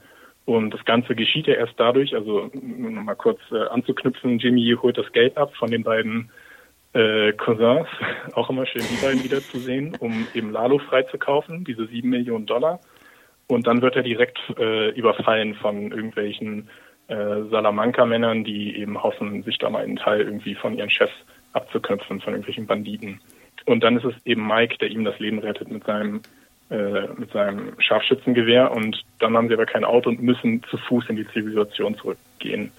Und es ist einfach, die ganze Folge besteht nur daraus, wie die beiden äh, mit sich hadern, ob sie weitergehen können. Also vor allem natürlich Jimmy, der sehr viel schwächer ist als Mike. Für Mike hat man, bei Mike hat man das Gefühl, für ihn ist es einfach so ein ganz normaler Tag, was er da durchmacht. Und ähm, ich habe das Gefühl, dass die beiden da irgendwie auch sehr zusammengeschweißt werden. Was man bei Mike natürlich, der würde es niemals zugeben, weil er einfach so ein krummeliger äh, Einzelgänger ist, der nicht gern mit anderen Menschen zu tun hat, außer mit seiner Enkelin. Ähm, aber irgendwie waren da ein paar sehr schöne Momente dabei, besonders eben als er dann diese Rede hält, wo er Jimmy vor Augen führt, warum es sich lohnt, weiter zu kämpfen, weil er, er selber hat seine Enkelin und Ki äh, Jimmy hat Kim und wegen ihr geht er weiter und ja, es war einfach, es war die beiden Figuren, die mögen wir auch sehr gerne. Es war auch die beste Episode für Mike, würde ich sagen. Und es hat mir großartig gefallen. Wie war es bei dir? Ich liebe ja auch immer, wenn, wenn Saul oder Jimmy dann so diese wilden, bunten, für mich sind das immer so Miami-Hemden, weißt du, so Florida-Hemden trägt, ne? Diese Gelb und Pink und dieses krasse Blau, ne? Das ja. ist so ein Blau, finde ich, was wir sonst nicht tragen in Anzügen. Ich habe immer das Gefühl, das tragen nur Leute in Florida. Jedenfalls und dann diesen ne, wildblauen Anzug, die bunten Socken. Er hat ja auch noch so Socken an, die so ganz mit so schwarz mit rot sind, also super bunt. Und er ist ja auch null vorbereitet auf diese, diese Wüstenexpedition. Und Mike hat da ja so komplett ja. seine Khaki-Uniform an oder so eine Khaki-Hose, Turnschuhe, ne, hat da seine komischen Thermodecken, wie auch immer sie heißen, ne, seine komischen Lightsticks und sowas. Ähm, also das, diese, diese, diesen Unterschied zwischen den beiden finde ich auch so interessant. Und genau wie ja. du sagst, dass aber das Zusammenspiel der beiden einfach Wahnsinn ist. Und dann haben wir ja auch diese Wüste erstmal, finde ich, ist visuell ja auch schon mal beeindruckend. Ähm, und wir haben auch noch, was ist das? Eminem, glaube ich, wird drunter gelegt, ne, als Spiel, äh, als, als Musik. Was haben wir drunter gelegt? Eminem. Ein Song von Eminem dem, dem Rapper, ja, ja, ne, ich genau. glaube. Ähm, also auch eine sehr interessante Wahl. Und dann natürlich auch wieder hier bei Better Call Saul und damals auch schon bei Breaking Bad. Ich finde immer, das liebe ich auch, wenn Action-Szenen so ganz vorsichtig gesetzt werden, dann aber dadurch so wahnsinnig krass hart wirken. Also hier haben wir jetzt zum Beispiel auch eine Schießerei, ja. die jetzt nicht sonderlich spektakulär ist. Also er verkriegt sich unterm Auto, dieser ganze komischen, was sind das, die drei Autos mit den anderen Dudes äh, ballern irgendwie wild rum und Mike schießt von oben vom Berg. Aber der erstmal war es wahnsinnig laut, ne, abgemischt. Also ich finde, man erschreckte sich wirklich total oder erschrak sich total. Ähm, und trotzdem hatte man, ich hatte auch wirklich Angst, ne, weil wir, weil wenn es halt vorsichtig gesetzt wird und in Dosen gesetzt wird, finde ich, wirkt es auch ganz anders, als wenn du immer Action siehst. Und auch ja, die Szene nachher, Fall. wo dann dieser eine Verfolger noch kommt und dieses Auto sich dann auch so hinter Jimmy so, was ist das da so in, also dreht und äh, äh, die Reifen wegfliegen und was auch immer da. Ich finde, das waren Action-Szenen, die gingen mir auch durch und durch. Fand ich fantastisch. Ja, obwohl es mir da sehr wehgetan hat, ähm, dass das Auto natürlich dann direkt mit zerstört wurde, weil das Auto hätten sie sehr, sehr gut gebrauchen können. Und ich weiß nicht, da hätte ich irgendwie erwartet, dass Mike dann eine bessere Strategie hat, anstatt auch das Auto direkt mit zu zerstören. Aber ich glaube, hat er das Auto zerstören wollen? Ich dachte, er wollte nur den Fahrer töten und dann ist das Auto sozusagen aus Versehen auch kaputt gegangen dabei. So habe ich es interpretiert. Ja, stimmt. Es war natürlich ja. nicht abzusehen, dass er da so das Lenkrad umreißt. Aber vielleicht hätte man irgendwie ein bisschen vorsichtiger noch gehen können. Und er hat ja Jimmy auch als Köder benutzt, was ich auch mhm. sehr, sehr ähm, bedenklich finde, wenn man äh, führt, dass wenn er nicht gebrochen hätte in dem Moment, wäre Jimmy tot gewesen. Und das hat er zugelassen. Ja, vor allem mir ging auch schon der Puls ganz schön hoch. Ne? Ich glaube, der erste Schuss geht ja auch vorbei und erst der zweite Schuss trifft. Ne? Obwohl ich auch das Gefühl ja. hatte, dass Jimmy auch bereit war. Das, weißt du? In dem Moment schon, mhm. ja. Da war er wirklich schon am Ende innerlich. Ja. Also ähm, das ja. fand ich auch so großartig gespielt von Odenkirk. Einfach diese oder auch von, von Mai. Ich finde es erstmal beeindruckend, dass auch Jonathan Banks, ich weiß nicht, wie alt ist, aber auf jeden Fall schon über äh, Rentenalter und dass er solche anstrengenden Drehtage damit machen kann, weil die haben ja wirklich in der Wüste gedreht. Also das war ja auch die Folge, die Vince Gilligan als einzige selbst inszeniert hat. Die war auch sehr viel aufwendiger als die Ich habe gelesen, die war, also die, normalerweise brauchen sie so neun Drehtage pro Episode, das waren jetzt 18. Und das war alles direkt in der Wüste. Und die waren dort in voller Montur, haben ihre Taschen geschleppt. Ähm, Bob Odenkirk hat wirklich anscheinend auch äh, so Method Acting mäßig wirklich schwere Taschen schleppen wollen, damit er noch ausgedockter aussieht. Ähm, und das muss unglaublich anstrengend gewesen sein, aber es hat sich sehr gelohnt, auch seine trockenen Lippen, das war ja wirklich gruselig. Ich wollte gerade sagen, man sieht auch, dass die Taschen, dass da was drin ist. Ich hasse ja nichts mehr, als wenn sie dann so eine, weißt du, so einen schweren Rucksack tragen und du siehst einfach an dem Rucksack, dass da nichts drin ist. Ja. Genau wie wenn du so einen Wassercup, ja. wie heißt es, so, so einen Kaffeecup hältst und da ist nichts drin. Dann pack doch wenigstens Wasser rein mhm. oder so. Ne? Es, oh, da bin ich auch ganz, ganz picky. Aber das war Better Call Saul und auch Breaking Bad immer schon, fand ich sehr, sehr gut. Diese kleinen, kleinen Geschichten. Ich kann auch diesbezüglich gleich mal was anderes sagen, was mir aufgefallen ist wieder hier und was ich abgöttisch auch liebe der Atmoton von Better Call Saul finde ich ist immer super gut gemischt. Also klassische Szene jetzt hier im Finale. Ähm, wir sehen ja dann genau nach dieser ganzen Bergman-Geschichte, nach der Geschichte mit Lalo gehen ja auch Kim und äh, Jimmy in ein Hotel. Finde ich auch immer ganz schön, ne? wenn man da so im Hotel ist und dann so guckt, was es im, äh, was man bestellen kann und was man machen kann und äh, ja. diese diese Gespräche zwischen den beiden liebe ich. Und wenn in dem Moment, wo Jimmy auf dem Bett liegt, hörst du so im Atmoton die Autos draußen. Also du hörst vorbeifahrende ja. Autos und du hörst einfach das, was man in der Stadt in Anführungsstrichen einfach hört. Und das sind so Kleinigkeiten, mich wundert es immer, warum so viele Serien es nicht machen, weil ich finde, das fördert so sehr diese Authentizität, die man versucht zu vermitteln, dass es irgendwie echt ist und halt nicht nur ein Studio. Natürlich ist es ein Studio, aber dadurch wirken die Szenen einfach so viel echter. Und du hast auch gleich in dem Dialog einen, eine Art von Hintergrundton, dass es nicht zu artifiziell wirkt, wenn die beiden sprechen und es ist komplett leise. Hm. Also wirklich unglaublich produziert und das ist auch Aufwand. Ich kann an der Stelle vielleicht mal diesen äh, Better Call Saul Insider Podcast empfehlen, der von einem, ich glaube von einem Cutter äh, produziert wird, der immer sich jede Woche Leute einlädt, die an der Show mitarbeiten, also aus verschiedensten Sparten, teilweise Kostüm, Make, Setdesigner, aber manchmal auch eben die Autoren und Regisseure oder äh, die Hauptdarsteller.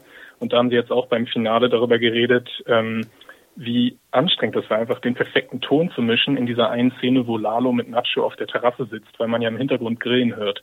Und so für uns Zuschauer ist das wirklich nur so ein Hintergrundgeräusch, über das wir nicht nachdenken.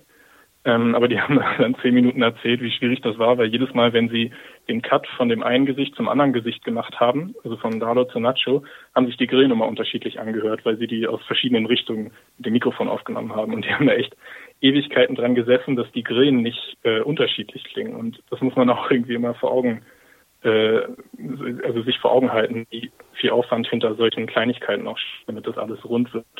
Und die Belohnung ist am Ende eben nur, dass es uns nicht stört. Es fällt uns nicht positiv unbedingt heraus, jetzt dir anscheinend schon, aber den meisten Leuten würde es wahrscheinlich einfach gar nicht auffallen. Und ja, also Filme und Serien drehen ist echt sehr viel Arbeit. Ja, aber ich glaube, jedem fällt es auf und das vergessen ja viele. Auch wenn du es dir nicht bewusst auffällt, fällt es dir ja unterbewusst auf. Also wäre es da jetzt still gewesen oder genau. die Grillen hätten nicht gepasst, wäre es dir vielleicht nicht aufgefallen, dass es die Grillen sind, aber dir wäre trotzdem aufgefallen, du hättest ein Gefühl von irgendwas stimmt hier nicht und wärst aus der Szene rausgeflogen. Und das finde ich halt auch immer so interessant, genau. ne? Ach, aber ja. dann lass uns noch mal ganz kurz, das hatte ich vorhin vergessen, wir springen jetzt ein bisschen, verzeiht bitte, aber diese äh, Nacho und Lalo-Geschichte, ich glaube das Finale, die finale Action-Szene, jetzt wo wir bei der Action-Szene waren mit Bergman, müssen wir ja noch mal drauf eingehen. Genau, Nacho ist in Spanien, äh, in Spanien sage ich schon, in Mexiko, ne, auch sehr bedrückend, finde ich alles. Mhm. Also auch diese, du hast es anfangs ja schon gesagt, wenn Lalo dann auch diesen einen kleinen äh, Zivi da irgendwie immer oder Hiwi immer so anpupt, boah, der kann ja auch von 0 ja. auf 100 gehen, ne? Wo ich immer denke, oh, ich will nicht irgendwie ja. Mitarbeiter sein von dem. Ähm, und genau, Nacho soll jetzt also die, dieses klasse, krasse Team, was da Lalo umbringen soll, also reinholen in der Hintertür, durch die Hintertür und wird aber beim Rausgehen noch gestört oder was heißt eingeladen zum Drink um drei Uhr morgens von Lalo.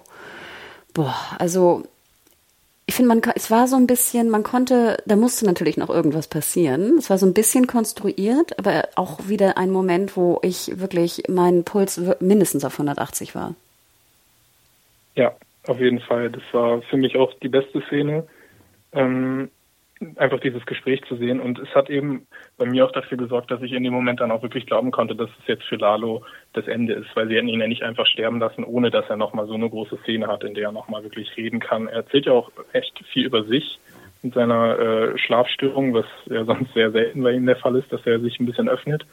Und einfach weil er diesen Moment bekommt, hatte ich dann das Gefühl, okay, jetzt ist es wirklich 50-50. Er könnte sterben, er könnte überleben und ähm, deshalb fand ich die Szene auch sehr wichtig und einfach auch großartig gespielt auch von beiden. Auch äh, Michael Mando, der äh, Nacho-Darsteller, über den redet man ja leider auch immer viel zu wenig, aber ähm, ja, fand ich eine super Szene und dann auch, wo ich auch noch kurz drüber reden will, die Art, wie er äh, das, das Schloss dann am Ende öffnet, als Nacho eben doch durch seinen Trick ins Haus gelockt wird äh, Lalo ins Haus gelockt wird und er dann doch flüchten kann und die äh, den, den, den Squad reinlassen kann, wie er das Schloss öffnet, finde ich irgendwie auch bemerkenswert. Also man kennt ja diesen alten Trick mit der Haarnadel und dann sich die äh, Better Call Saul macht jetzt mal was Neues überlegt mit dieser dieser Plastik, äh, mit dieser mit dieser Alufolie oder was das war, oder von einer Cola-Dose oder so. Mm. Und das geht tatsächlich. Ich habe es nochmal nachgeschaut bei YouTube, da gibt's Anleitungen. Also Ach, kann man auch Schlösser knacken. Weil ich, ich wollte dich fragen, wie kann ich denn mit so Alufolie, mit zwei Alufolien-Dingern da irgendwie ein Schloss aufmachen? Ähm, aber ich dachte mir schon, dass es bestimmt geht. Bei Breaking Bad habe ich äh, äh, bezweifle ich nicht, dass es auch funktionieren kann. Oder bei Better Call Saul. Das sind so Kleinigkeiten, ja. Aber ich finde das eben das Tolle einfach. Da merkt man diese Grundhaltung von den ganzen Machern, die da beteiligt sind. Die wollen niemals das Offensichtlichste machen. Mhm. Und sie sind so bemüht, immer Klischees zu umgehen. Es wäre einfach so ein Klischee gewesen, wenn er dann das Schloss mit so einer Haarnadel, die er natürlich auch nicht braucht, mit seiner Glatze geöffnet hätte. ähm, aber wir lernen was Neues. Wir sind von so einer Kleinigkeit überrascht und das ist einfach, da steckt so viel Liebe und so viel ähm, ja, so viel, so viele Gedanken stecken da drin. Mm, genau, also Gedanken. Kleinigkeiten. Denn genau, das SWAT-Team kommt ja hin. Genau, äh, Lalo kann ja auch mit einer brennenden Pfanne da irgendwie einen Dude ausschalten, wo ich auch dachte, holy shit. Sie haben einen Fluchttunnel unter einer Badewanne, fand ich ja auch sehr geil, das Ding. Ähm, und ich finde es auch sehr bezeichnend für, für Lalo, dass er nicht flieht, sondern er nutzt den Gang, um zurückzukommen und das Team auszuschalten finde ich auch. Ähm, er ist kein Fluchttier. nee. Er ist das Beute, äh, das, der, der Löwe. Genau, und er geht mit einer, ich glaube, er hat eine Pistole dann, oder? Ich glaube, er hat, wenn er wieder reingeht, hat er eine Pistole, aber dann gegen so ein SWAT-Team, wo bestimmt irgendwie drei, vier Mann sind. Er weiß, glaube ich, gar nicht genau, wie viele Männer es sind, aber finde ich schon äh, sehr bezeichnend. Ähm, und er ist auch verletzt, ne? Ich glaube, ja. er humpelt ja auch oder ist schon angeschossen worden, ich weiß gar nicht mehr genau. Das Einzige, wo ich dir, wo ich finde, dass sie also prinzipiell muss ich ja sagen, Better Call Saul, warum ich die Serie so liebe, ist, dass der Zuschauer muss sich ja, finde ich, wahnsinnig anstrengen. Dem Zuschauer wird nichts gesagt und nichts erklärt oder kaum, kaum was gesagt. Ja. Also es wird ganz viel gesagt, aber man muss sich selber sozusagen als Zuschauer herausklabüsern, äh, was das bedeutet. Man muss auch wissen, wenn ich Sandpiper höre und Sandpiper Case, muss ich mich erinnern, ah, das war der Case.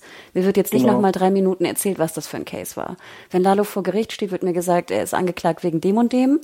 Und da muss ich natürlich auch die Anstrengung unternehmen, ne, das herauszufinden. Und hier fand genau, ich. Genau, die Serie nimmt einen ernst. Absolut, ne? Sie nimmt, sie nimmt einen nicht nur ernst, sie, sie denkt auch, du bist klug. Sie nimmt, ne, sie nimmt einen, genau. einen, einen klugen, ähm, sie denkt, der Zuschauer sei klug und intelligent und ist bereit dafür, ja. jetzt auf die Suche zu gehen. Ähm, selten. Ich überlege gerade, ob es irgendeine andere Serie gibt, wo es so sehr der Fall ist. Aber ich glaube, hier ist es wirklich ganz extrem. Im Finale fand ich, gab es aber eine Szene, wo ich dachte, ähm, die Serie denkt, ich wäre nicht ganz so klug. Und zwar die letzte Szene, wo also Nacho flieht, ne? Der verbrannte äh, SWAT-Team-Dude muss jetzt also anrufen, dass äh, Lalo tot ist. Also ich denke mal, dass also jetzt auch Frank und Frank und äh, Mike denken, dass äh, der, dieser Hit funktioniert hat, also Lalo tot ist. Das Problem ist halt nur, ja. dass wir dann nochmal diese Szene sehen, wo Lalo hochguckt und wir sehen diese beiden Gläser stehen. Und er also weiß, und die offene Tür, und er also weiß, dass Nacho wahrscheinlich ihn betrogen hat und hintergangen hat vor allem. Und da dachte ich mir, das war eine sehr untypische, fand ich fast Better Call Saul Szene, weil sie so, die ja eigentlich suggerierte, dass er es jetzt geschnallt hat. Wobei ich denken würde, auch ohne die Szene würden wir wissen, dass Lalo weiß, dass irgendwen, irgendwer, und zwar Nacho, die Leute reingelassen hat.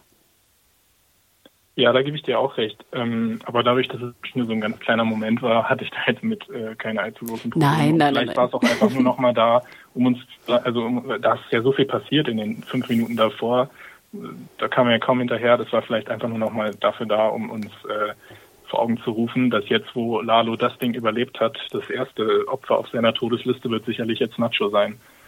Und ich glaube ja, sie ja, haben es drin gelassen. Also genau, nicht schlimm, auf gar keinen Fall. Ich fand es war nur ungewohnt, ne? Das hatten wir in der ganzen Staffel, hatten ja, wir nicht so eine okay, Szene gehabt und auf einmal wurde sie dir gezeigt. Ich glaube ja, dass sie es drin gelassen haben, weil diese, diese Terrasse, dieses kleine Deck, der Baum war so schön. Weißt du, das war so ein schönes Bild. Der Baum mit den beiden Gläsern ja. und den beiden Stühlen.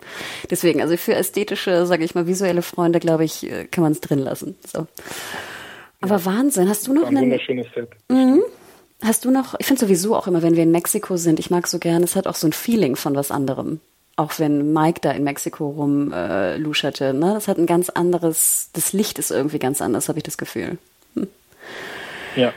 Hast ja, du? sie hatten ja auch immer den, den Farbfilter früher drauf, dass es alles ein bisschen gelber wirkte.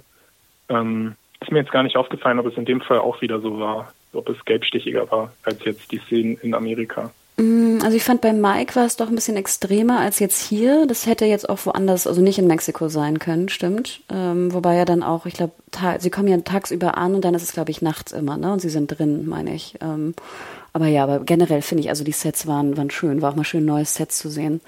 Ich wäre jetzt eigentlich inhaltlich mit ja. der Staffel durch, es sei denn, du hast noch ein Thema, sonst hätte ich noch ein paar schöne Kommentare unter deinen Reviews, die du wahrscheinlich auch schon kennst.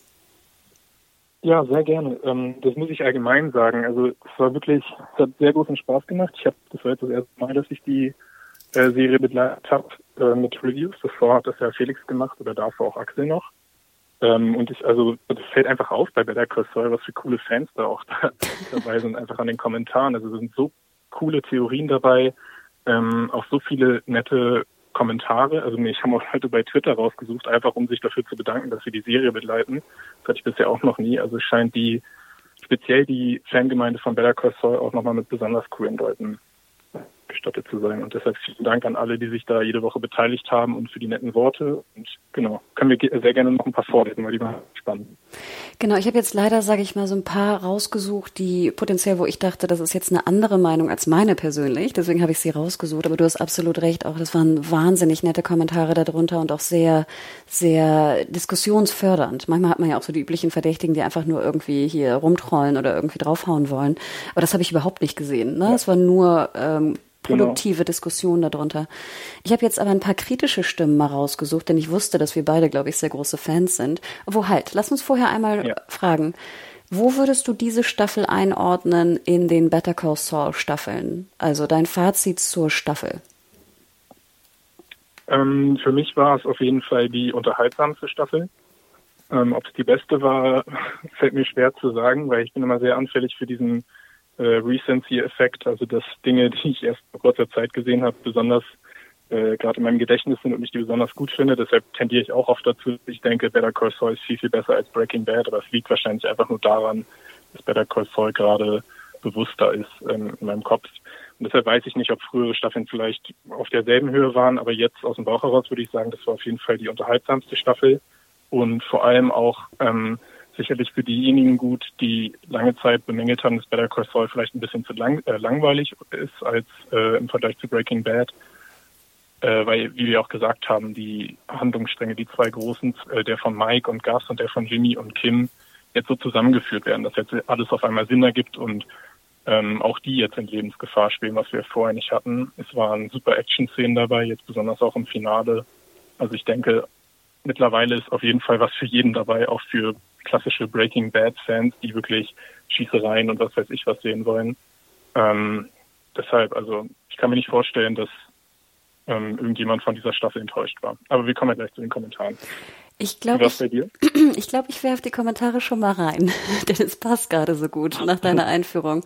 Und zwar sind die jetzt also unter deiner Review zum Finale, also ganz, ganz frisch, ähm, von Rabbit09. Alles in allem war die Staffel okay, wirkte für mich oftmals zäher als gewohnt. Dadurch, dass zu wenig von werdendem Labor gezeigt wurde, war, was in Staffel 4 angefangen wurde, dass hier und da manche Sachen zu lang gezogen wurden, wie zum Beispiel die Festnahme von den Junkies und das Zeigen, wie Nacho Lalo beeindruckt hat, war einfach zu lang gezogen. Sorry, ist jetzt ein bisschen verdoppelt. Episode 10 gleich vier Sterne, gab bessere Episoden, in Klammern. Staffel 5 gleich vier okay. Sterne, Staffel 2 und 3 weiterhin ungeschlagen. So, da will ich auch noch mal, weil das auch dazu ja. passt, von Cicero formal ein Augenschmaus, inhaltlich auch nach fünf Staffeln immer noch völlig unnötig und belanglos. Das ist schon ziemlich hart. Na, genau, das, das drückt ganz schön. Jetzt werfe ich noch einen drauf, weil der noch so ein bisschen, noch ein bisschen netter ist als das. Von Percy Penguin, ne, auch schönen Gruß. Ähm, schätze ich auch sehr die Kommentare. Ich ähm, bestreite mal, dass die fünfte Staffel die bis dato beste von Better Call Saul war. Tatsächlich war ich von dieser Staffel bisher am wenigsten angetan. Ich kann auch gar nicht glauben, dass schon wieder zehn Folgen rum sind. Es fühlt sich für mich so an, als hätte ich höchstens Handlung für die Hälfte einer Staffel gesehen und da müsste jetzt noch etwas kommen. Irgendwas fehlte mir einfach. Zur Abschlussfolge selbst, die fand ich auch eher meh. Gerade im Vergleich zu den zwei genialen Folgen davor. Die Handlung um Jimmy und Kim im Hotel hat mich richtig gehend gelangweilt. Mit einer Stunde Laufzeit war die Folge für das, was geboten wurde, zu lang. Ein Lichtblick hingegen waren Lalo und Nacho. Alles in allem durchwachsen. Puh. Mhm. Ne? Also ich finde, das ist schon, weil ich ähm, habe da auch lange drüber nachgedacht und deswegen würde ich das nämlich auch so sehen, wie du es jetzt schon angedeutet hast, aber fast noch einen Tick extremer gehen. Ich glaube ganz ehrlich, dass die Leute, die mehr Charakterentwicklung haben wollten, speziell Kim, waren super happy in dieser Staffel. Dazu gehöre ich. Sobald Kim da ist, bin ich happy. Ja. Sprich, ich fand diese Staffel natürlich die beste, weil ich hatte das Gefühl, es war am meisten Kim. Und Kim hatte am meisten auch mit den anderen, ja. sage ich mal, ne, mit der übergehenden Main Story mehr zu tun. So, ich bin auch ein großer Freund von Jimmy und Kim und ich bin auch ein Freund von diesen Jimmy macht Mist bei so Fällen, ne, wie Mesa Verde, der Mittelteil. War ich auch total happy mit. Dann gibt es so Leute, wie ich würde jetzt mal diese Kommentatoren da vielleicht auch mit einbeziehen, die wirklich diese Drogen-Mafioso-Action-Szenen ähm, favorisieren. Und du hast natürlich recht, sie haben hier auch Action bekommen, sie haben aber vielleicht ein bisschen zu wenig Drogen und so ein Kram bekommen. Weißt du, was ich meine? Und ich glaube, für mhm. die war es anfangs relativ öde, weil das ja auch, sag ich mal, dann eigentlich seinen Höhepunkt eher am Ende hatte. Das, das ist so ein bisschen meine Theorie. Und deswegen glaube ich auch, dass hier, weil es waren noch mehr Kommentare, die in die Richtung gingen, ähm, dass alles natürlich fantastisch gut fanden, also toll geschrieben, ne, alles gut, dass viele aber Probleme hatten mit dem Pacing und es doch irgendwo ein bisschen langweilig fanden. Mhm. Ja, ich habe auch einige Kommentare gesehen, ähm, die jetzt nicht bemängelt haben, dass es langweilig ist, sondern fast im Gegenteil, die gesagt haben, dass Better Call Saul jetzt zuletzt äh, eben zugunsten mehr Action oftmals den Realismus verloren hat. Ähm, so wie jetzt die letzte Szene von Lalo ist ja auch, wenn man mal ganz nüchtern drüber nachdenkt, ähm, sehr übermenschlich, was er da leistet. Also dass er da wirklich fünf, sechs solche äh, schwer bewaffneten Squad-Leute ausschaltet. Und ich kann mir auch nicht vorstellen, dass Gus und Mike da irgendwelche Amateure engagiert haben. Die haben schon die, die Besten sicherlich auch engagiert. Und das war wirklich so ein krasser Rambo-Moment, der einfach so gar nicht zu dem sonst so sehr bodenständigen Realismus von Better Call Saul passt. Ähm, also dass die Serie auch so ein bisschen dieses ganze Methodische verloren hat. Und ähm, ja, da ist auf jeden Fall, würde ich da auch eine Gefahr sehen, besonders wenn man jetzt davon ausgeht, dass die Leute, die heute noch dabei sind bei der fünften Staffel, auch die sind, die Better Call Saul besonders dafür geschätzt haben, dass die Serie sich auch mal mit ein paar äh, normaleren Themen beschäftigt und alltäglicheren Sachen mit Anwaltsgeschichten und so weiter dass die jetzt am Ende doch noch ein bisschen zu sehr mit, mit äh, Haut drauf und so weiter geflutet werden, dass die Serie jetzt doch wieder zu sehr in die späten Breaking Bad Tage abdri äh, abdriftet, ähm, so dass Better Call Saul da die Fanbasis vielleicht ein bisschen abschrecken könnte. Weil diejenigen, die das begrüßen würden, die wirklich Action wollen, die sind vermutlich gar nicht so weit gekommen bis zur fünften Staffel. Die haben wahrscheinlich nach einer Staffel schon keine Lust mehr gehabt. Also müssen sie in meinen Augen auf jeden Fall aufpassen, dass sie ähm, nicht das verlieren, was Better Call Saul im Vergleich zu Breaking Bad so besonders gemacht hat, um der Mutterserie eben nachzueifern. Boah, aber wie schwierig, ne? Einerseits, äh, wie du gerade sagst, ist ja eigentlich, eigentlich können sie es keinem recht machen, ne? Wie immer. Also die, die Action wollen, sind entweder schon weg oder denen ist nicht genug Action. Die, die keine Action wollen, für die ist es zu viel Action mittlerweile. Boah. das war auch ja. hart, ne? Aber dann bin ich ja ganz happy, dass wir scheinbar ja auch zu, äh, anscheinend ja auch zu den Leuten gehören, die sehr happy sind damit, ne? Ich habe nämlich auch noch mal geguckt, ähm, wir haben ja auch immer unser kleines äh, Abstimmungstool da unter den ähm, unter den äh, jeweiligen Reviews und ich finde es ja immer interessant, wir hatten jetzt ja auch dieses Jahr zum Beispiel Picard. Ich habe auch das Gefühl, bei Picard, ich weiß nicht, ob du es gesehen hast, ging es ja auch nur entweder super geil oder super scheiße. Es gab irgendwie kein kein ja. Mittel, ne, Mittel dazwischen. Und hier jetzt in der Abstimmung zum äh, Finale zu deiner Review, ich glaube, es waren knapp 700 äh, Leute, die abgestimmt haben. Und von diesen 700, die abgestimmt haben, waren 87 Prozent äh, zwischen gut und sehr gut. Und nur drei Prozent fanden es schlecht oder, oder sehr schlecht. Und die restlichen zehn hatten es ja. halt noch nicht gesehen. Ne? Aber da würde ich sagen, ich glaube, ich habe selten bei Serienjunkies äh, eine Meinung gesehen von den Leuten, die noch drin sind und die Review lesen. Klar, es ist ja auch eine, ne, eine bestimmte äh, Zielgruppe, dass es so eindeutig positiv war. Ja, das geht mir genauso. Also das ist mir auch aufgefallen. Ich habe auch noch keine Serie begleitet, ähm, wo, wo es wirklich so wenige schlechte ähm, Stimmen gibt. Ich hatte, glaube ich, sogar eine Review, ich weiß nicht mehr zu welcher Folge es war, ich glaube, es war Batman tatsächlich, also diese Highlight-Episode, wo bis zu 600 oder 500 Abstimmungsergebnissen 0% sehr schlecht waren. Also, dass kein einziger ausgeschert ist und nur aus Prinzip gesagt hat, nee, das war wirklich von vorne bis hinten ganz, ganz schlechtes Fernsehen, was ja auch lächerlich wäre, das zu sagen, einfach weil es auch technisch so grandios ist. Ähm, also ja, es, es ist wirklich unglaublich, was die Serie für Bewertungen dort einfährt. Und ich denke, das wird sich, also man sieht es ja auch allgemein, auch wenn man nach Amerika schaut, in den Kritiken ist das, glaube ich, gerade so das, was am positivsten besprochen wird. Ähm, man kann wirklich nur hoffen, dass es dieses Jahr vielleicht auch ein bisschen mehr in Preisen auszahlt, dass vielleicht auch mal der ein oder andere Emmy Award dann für Ray Seahorn dabei ist. Ähm, ja, man wird War, sehen. war sie denn schon mal nominiert eigentlich? Weißt du es aus dem Soweit ich Kopf? weiß nicht, was auch ein ziemlicher Skandal ist. Ich wollte gerade sagen, ne? also ich denke natürlich, äh, Gewinnen ist natürlich immer so eine Sache, aber ich denke, wenn sie die Nominierung nicht kriegen sollte dieses Jahr, dann wäre ich wirklich, dann werde ich wirklich äh, grantig. Also das ist äh, wäre Ja. wirklich ein Schlag ins Gesicht. Ähm, ich würde aber auch noch mal ganz kurz ein, äh, ein kleines Kommentarchen vorlesen hier, was wir über iTunes bekommen haben. Man kann ja immer schlecht antworten bei iTunes, deswegen lese ich es jetzt hier vor.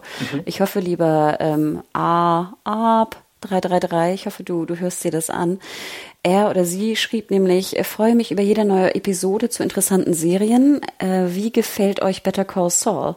Mit den laufenden Toten, also das ist genau Walking Dead, kann sie locker mithalten. Bin zwar auch ein Zombie-Fan, aber Slippin' Jimmy ist einfach eine Perle für sich. Vielleicht könnt ihr ja mal ein paar Episoden Saul Goodmans neue Staffel, neuer Staffel widmen.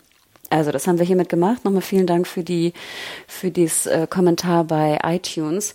Ja, also ich gebe dir auch recht. Ich glaube, es gab insgesamt die Leute, die drin waren, haben jeden Dienstag, ne, in Deutschland, wenn es auch bei Netflix war, es war immer in den Netflix-Charts, wenn die neue Folge drin war. Und ich hatte auch das Gefühl, es gab richtig wie so, was, weißt du, so ein Gefühl wie vor zehn Jahren, als man Fernsehen noch wöchentlich guckte, also Fernsehen in Anführungsstrichen, Ja. wöchentlich, dass dann wieder so Leute, Dienstagabend war Better Call Saul Tag. Ne, so ein bisschen wie Montag war ist Game of Thrones Tag und ich finde das ist das schaffen nur ganz wenige Serien, dass sie eine solche einen solchen Sog entwickeln, dass man wirklich dann jede Woche genau weiß, an welchem Tag sie kommt und dass man sich dann an dem Abend freut und es auch gucken muss sofort. Ja, das ist wirklich das Beste. Also es macht nichts mehr Spaß am Serienschauen, als wenn man wirklich bei manchen äh, herausragenden Serien, so wie Better Call Saul, dieses Gemeinschaftsgefühl hat, dass man auch danach noch bei Twitter mit Fans, mit anderen Fans diskutieren kann, dass man sich Kritiken durchlesen kann. Es ist einfach, ja, das ist, macht so viel Spaß und ich bin auch echt dankbar, dass Netflix diesen Deal hinbekommen hat, dass wir jetzt nicht hier wie bei anderen Serien ewig warten müssen, sondern dass wir sie quasi direkt nach dem US-Start auch schon am, am Tag danach äh, hierzulande sehen können und nicht groß gespoilert werden. Genau, das hat ja, genau, Netflix hat relativ früh, ne, das war einer auch ihrer ersteren, sag ich mal, Lizenz Worldwide Deals, glaube ich, ne, also AMC genau in USA ähm, und dann hat Netflix relativ früh zugeschlagen bei dem Prequel, dass sie ähm, weltweit die Lizenzen äh, übernehmen. Muss auch ziemlich teuer gewesen Genau. sein, ne? Ah, das ging ganz schön durch die Sie haben jetzt Presse. zuletzt auch El Camino produziert, was ja auch, also das Breaking Bad-Universum scheint jetzt irgendwie bei Netflix wirklich fest beheimatet zu sein. Ja, ich erinnere mich noch sehr gut daran, dass als äh, wir, erinnern uns kurz mal hier in die in die Geschichte von Breaking Bad. Die ersten Staffeln, vor allem die erste auf AMC, war ja nicht sonderlich erfolgreich, Reichweiten und Quotenmäßig. Ne? Es Ja. hat ja ganz schön gedauert, bis dann so der Buzz kam. Klar, weil es auch AMC war. Aber ähm, es gab dann damals schon, das weiß noch, das war das erste Mal, als ich von diesem, von diesem, diesen Namen oder diesen Ausdruck gehört hatte, der sogenannte Netflix-Effekt. Denn ich meine, vor der fünften Staffel oder vor der vierten Staffel, weiß ich nicht mehr ganz genau, hat äh, Netflix sozusagen Breaking Bad aufgenommen ins Paket. Und auf einmal haben ganz viele Leute, vielleicht auch wie, vielleicht wie du, ne, du bist ja auch in der dritten Staffel erst reingegangen, ganz viele Leute haben auf einmal über Netflix einfach die Serie nachgeholt und realisiert, wie genial sie ist. Und ich glaube, wir wissen, ne, Netflix, der Zahlen-driven, hat natürlich das auch gesehen, dass da einfach so ein Buzz und so ein Druck drauf ist in den Abrufen, dass sie dann auch gesagt haben, okay, wenn das Prequel kommt, wir kaufen es einfach und lizenzieren es dann äh, weltweit. Ähm, und da, glaube ich, haben die einen sehr, sehr guten Schachzug gemacht, einfach für Fans. Nicht nur Reichweite, ne, nicht nur Output, also äh, ne, Quanti äh, Quantität, sondern da haben sie, glaube ich, wirklich auch gedacht, ne, jeder, jeder Breaking Bad Fan wird jetzt gerade auf Netflix Better Call Saul gucken. Also wenn man nicht schon raus ist. So. Ja. Interesting. Ach, Bjana, ich glaube, ich habe das soweit. Ich hätte noch einen kleinen Punkt, aber ich weiß gar nicht, ob wir da noch reingehen sollten. Das ist ein kleiner Downer, finde ich. Es sind ja auch ein paar Leute ähm, wieder aufgetaucht in der Staffel, die wir lange nicht mehr gesehen haben oder die wir aus Breaking Bad kennen. Sollen wir die noch erwähnen? Und zwar haben wir ja auch. Ich fand, also, ja. Fandst du es genau? Fandst du es gut, dass wir Hank und Lydia wieder gesehen haben? Ich fand's gut. Also bei Lydia muss ich ehrlich sagen, habe ich jetzt nie so wirklich die starken Gefühle gehabt, dass sie mich groß jetzt äh, in, in Begeisterung bringen würde, wenn ich sie wiedersehe. Aber bei Hank fand ich es eigentlich schon äh, ganz gut, obwohl man jetzt rückblickend sagen kann, dass es zu klein war und sich da, das damit nicht gerechtfertigt war, ihn wirklich zurückzuholen. Er ist ja auch so der einzige wirklich große Charakter aus Breaking Bad, der bisher aufgetaucht ist. Ähm, also müsste man ja eigentlich davon ausgehen, dass die Macher sich das ganz gut überlegen, ob sie wirklich so ein zurück ins Spiel bringen, weil das ja sonst sehr irgendwie auch davon ablenken kann von der Hauptgeschichte.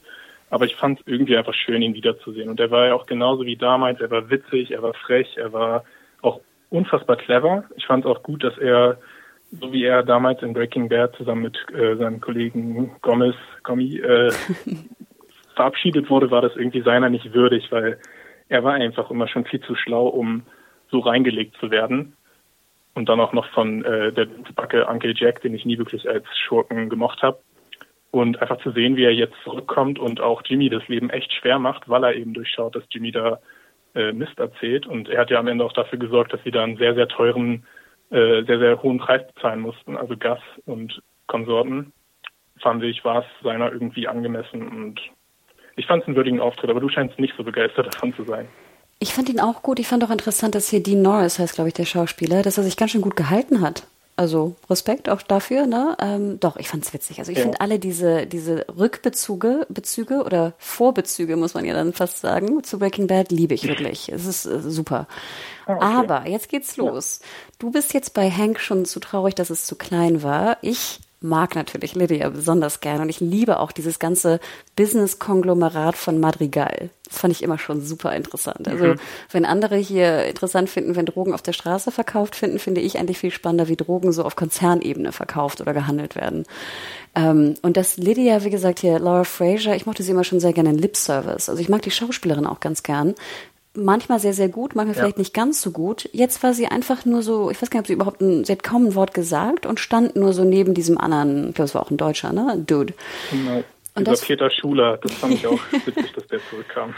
Und das fand ja. ich, also generell diese Szene mit, mit Gast fand ich interessant in Madrigal, wahnsinnig interessant, aber sie fand ich war nur so Beiwerk, weißt du? Vielleicht sollte sie auch nur Beiwerk sein, aber mir war das zu wenig. Ich finde, wenn du sie zurückholst oder vorholst, ja. dann nutzt sie auch richtig. Und das fand ich so ein bisschen schade. Aber vielleicht kommt das jetzt ja noch in der sechsten Staffel. Also das sind ja immer so Sachen, die können ja noch ausgebaut werden. Aber es kann sein, dass ich mich nicht irre, äh, dass ich mich irre, aber war sie nicht schon vorher bei Better Call Saul einmal zurück? War sie nicht schon in der vierten Staffel dabei? Aber auch nur in so ganz kleinen Dosen, oder? Ja, also da, nee, da bin ich mir gerade zu unsicher, um weiter drüber zu reden, aber Vielleicht war es ja, also angenommen, sie war schon vorher dabei, vielleicht dachten sie dann, ja gut, sie hatte ihren großen Eintritt schon. Äh, jetzt können wir uns mehr auf den, auf diesen äh, Peter Schuler konzentrieren. Aber ja, das war natürlich schon ein bisschen lächerlich, weil sie eigentlich auch eine der wichtigen Figuren ist und dass sie da nicht viel zu sagen hat, das ist natürlich ein bisschen ungerecht der ja. Figur gegenüber weil sie auch einfach, weißt du, sie stand ja einfach nur neben ihm, weißt du? Sie hat, sie hat ja wirklich kaum was, was gesagt. Sie stand nur da und hat, glaube ich, so ihre Hand oder ihren Finger so, ähm, weißt du, so ge, gedreht, in Anführungsstrichen. Ähm, also ich hätte ja. gerne, ich hätte gerne mehr von ihr, von ihr gesehen. Ähm, aber das ist natürlich, mhm. finde ich ja auch Vielleicht die, kommt das ja noch. Ich wollte gerade sagen, vielleicht kommt es noch, und das ist ja auch die Genialität von äh, Better Call Saul, dass diese super geilen Charaktere, die wir aus Breaking Bad äh, bekommen haben, dass sie sie ja immer wieder so einsetzen können. Ne? Das ist ja das ja. Geniale eigentlich an dieser ganzen äh, Prequel-Geschichte. Wahnsinn. Also ich hoffe auch allgemein, dass wir wirklich noch mehr von Madrigal zu sehen bekommen.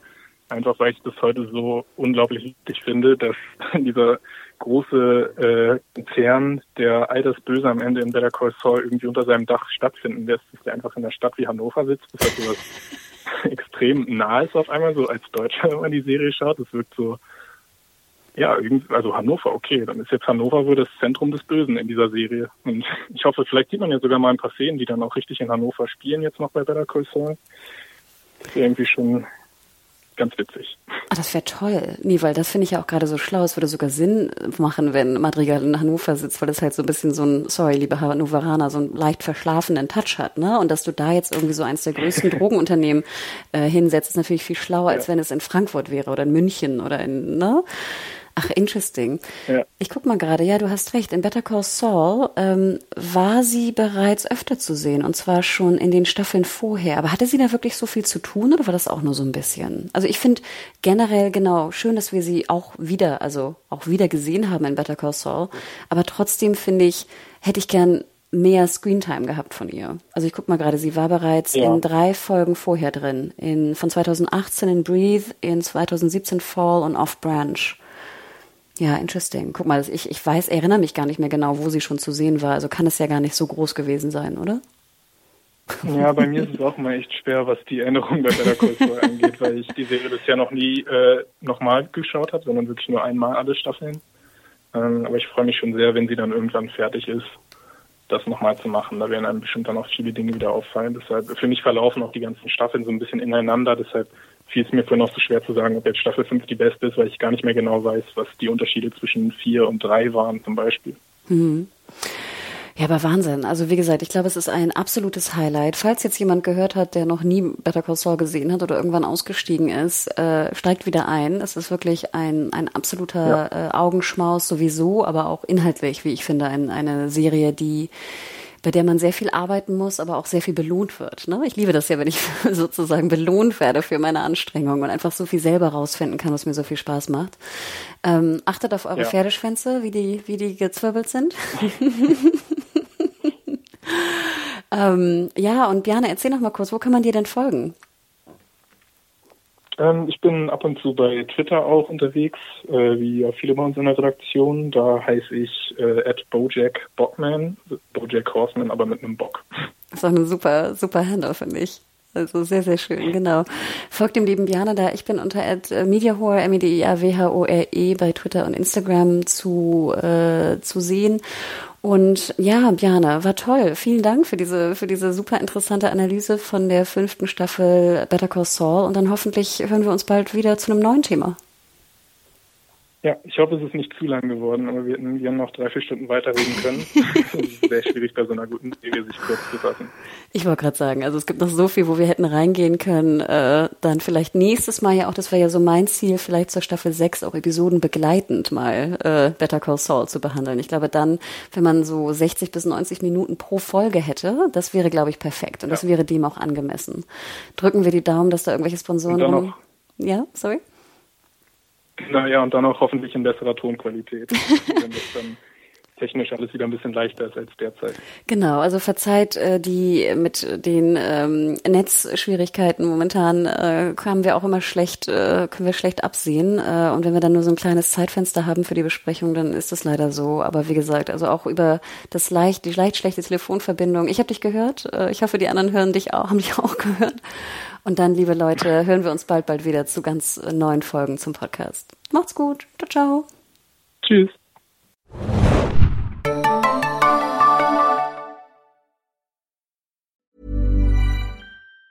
Ever catch yourself eating the same flavorless dinner three days in a row? Dreaming of something better? Well, HelloFresh is your guilt-free dream come true, baby. It's me, Kiki Palmer. Let's wake up those taste buds with hot, juicy pecan crusted chicken or garlic butter shrimp scampi. Mm. Hello Fresh. Stop dreaming of all the delicious possibilities and dig in at HelloFresh.com. Let's get this dinner party started.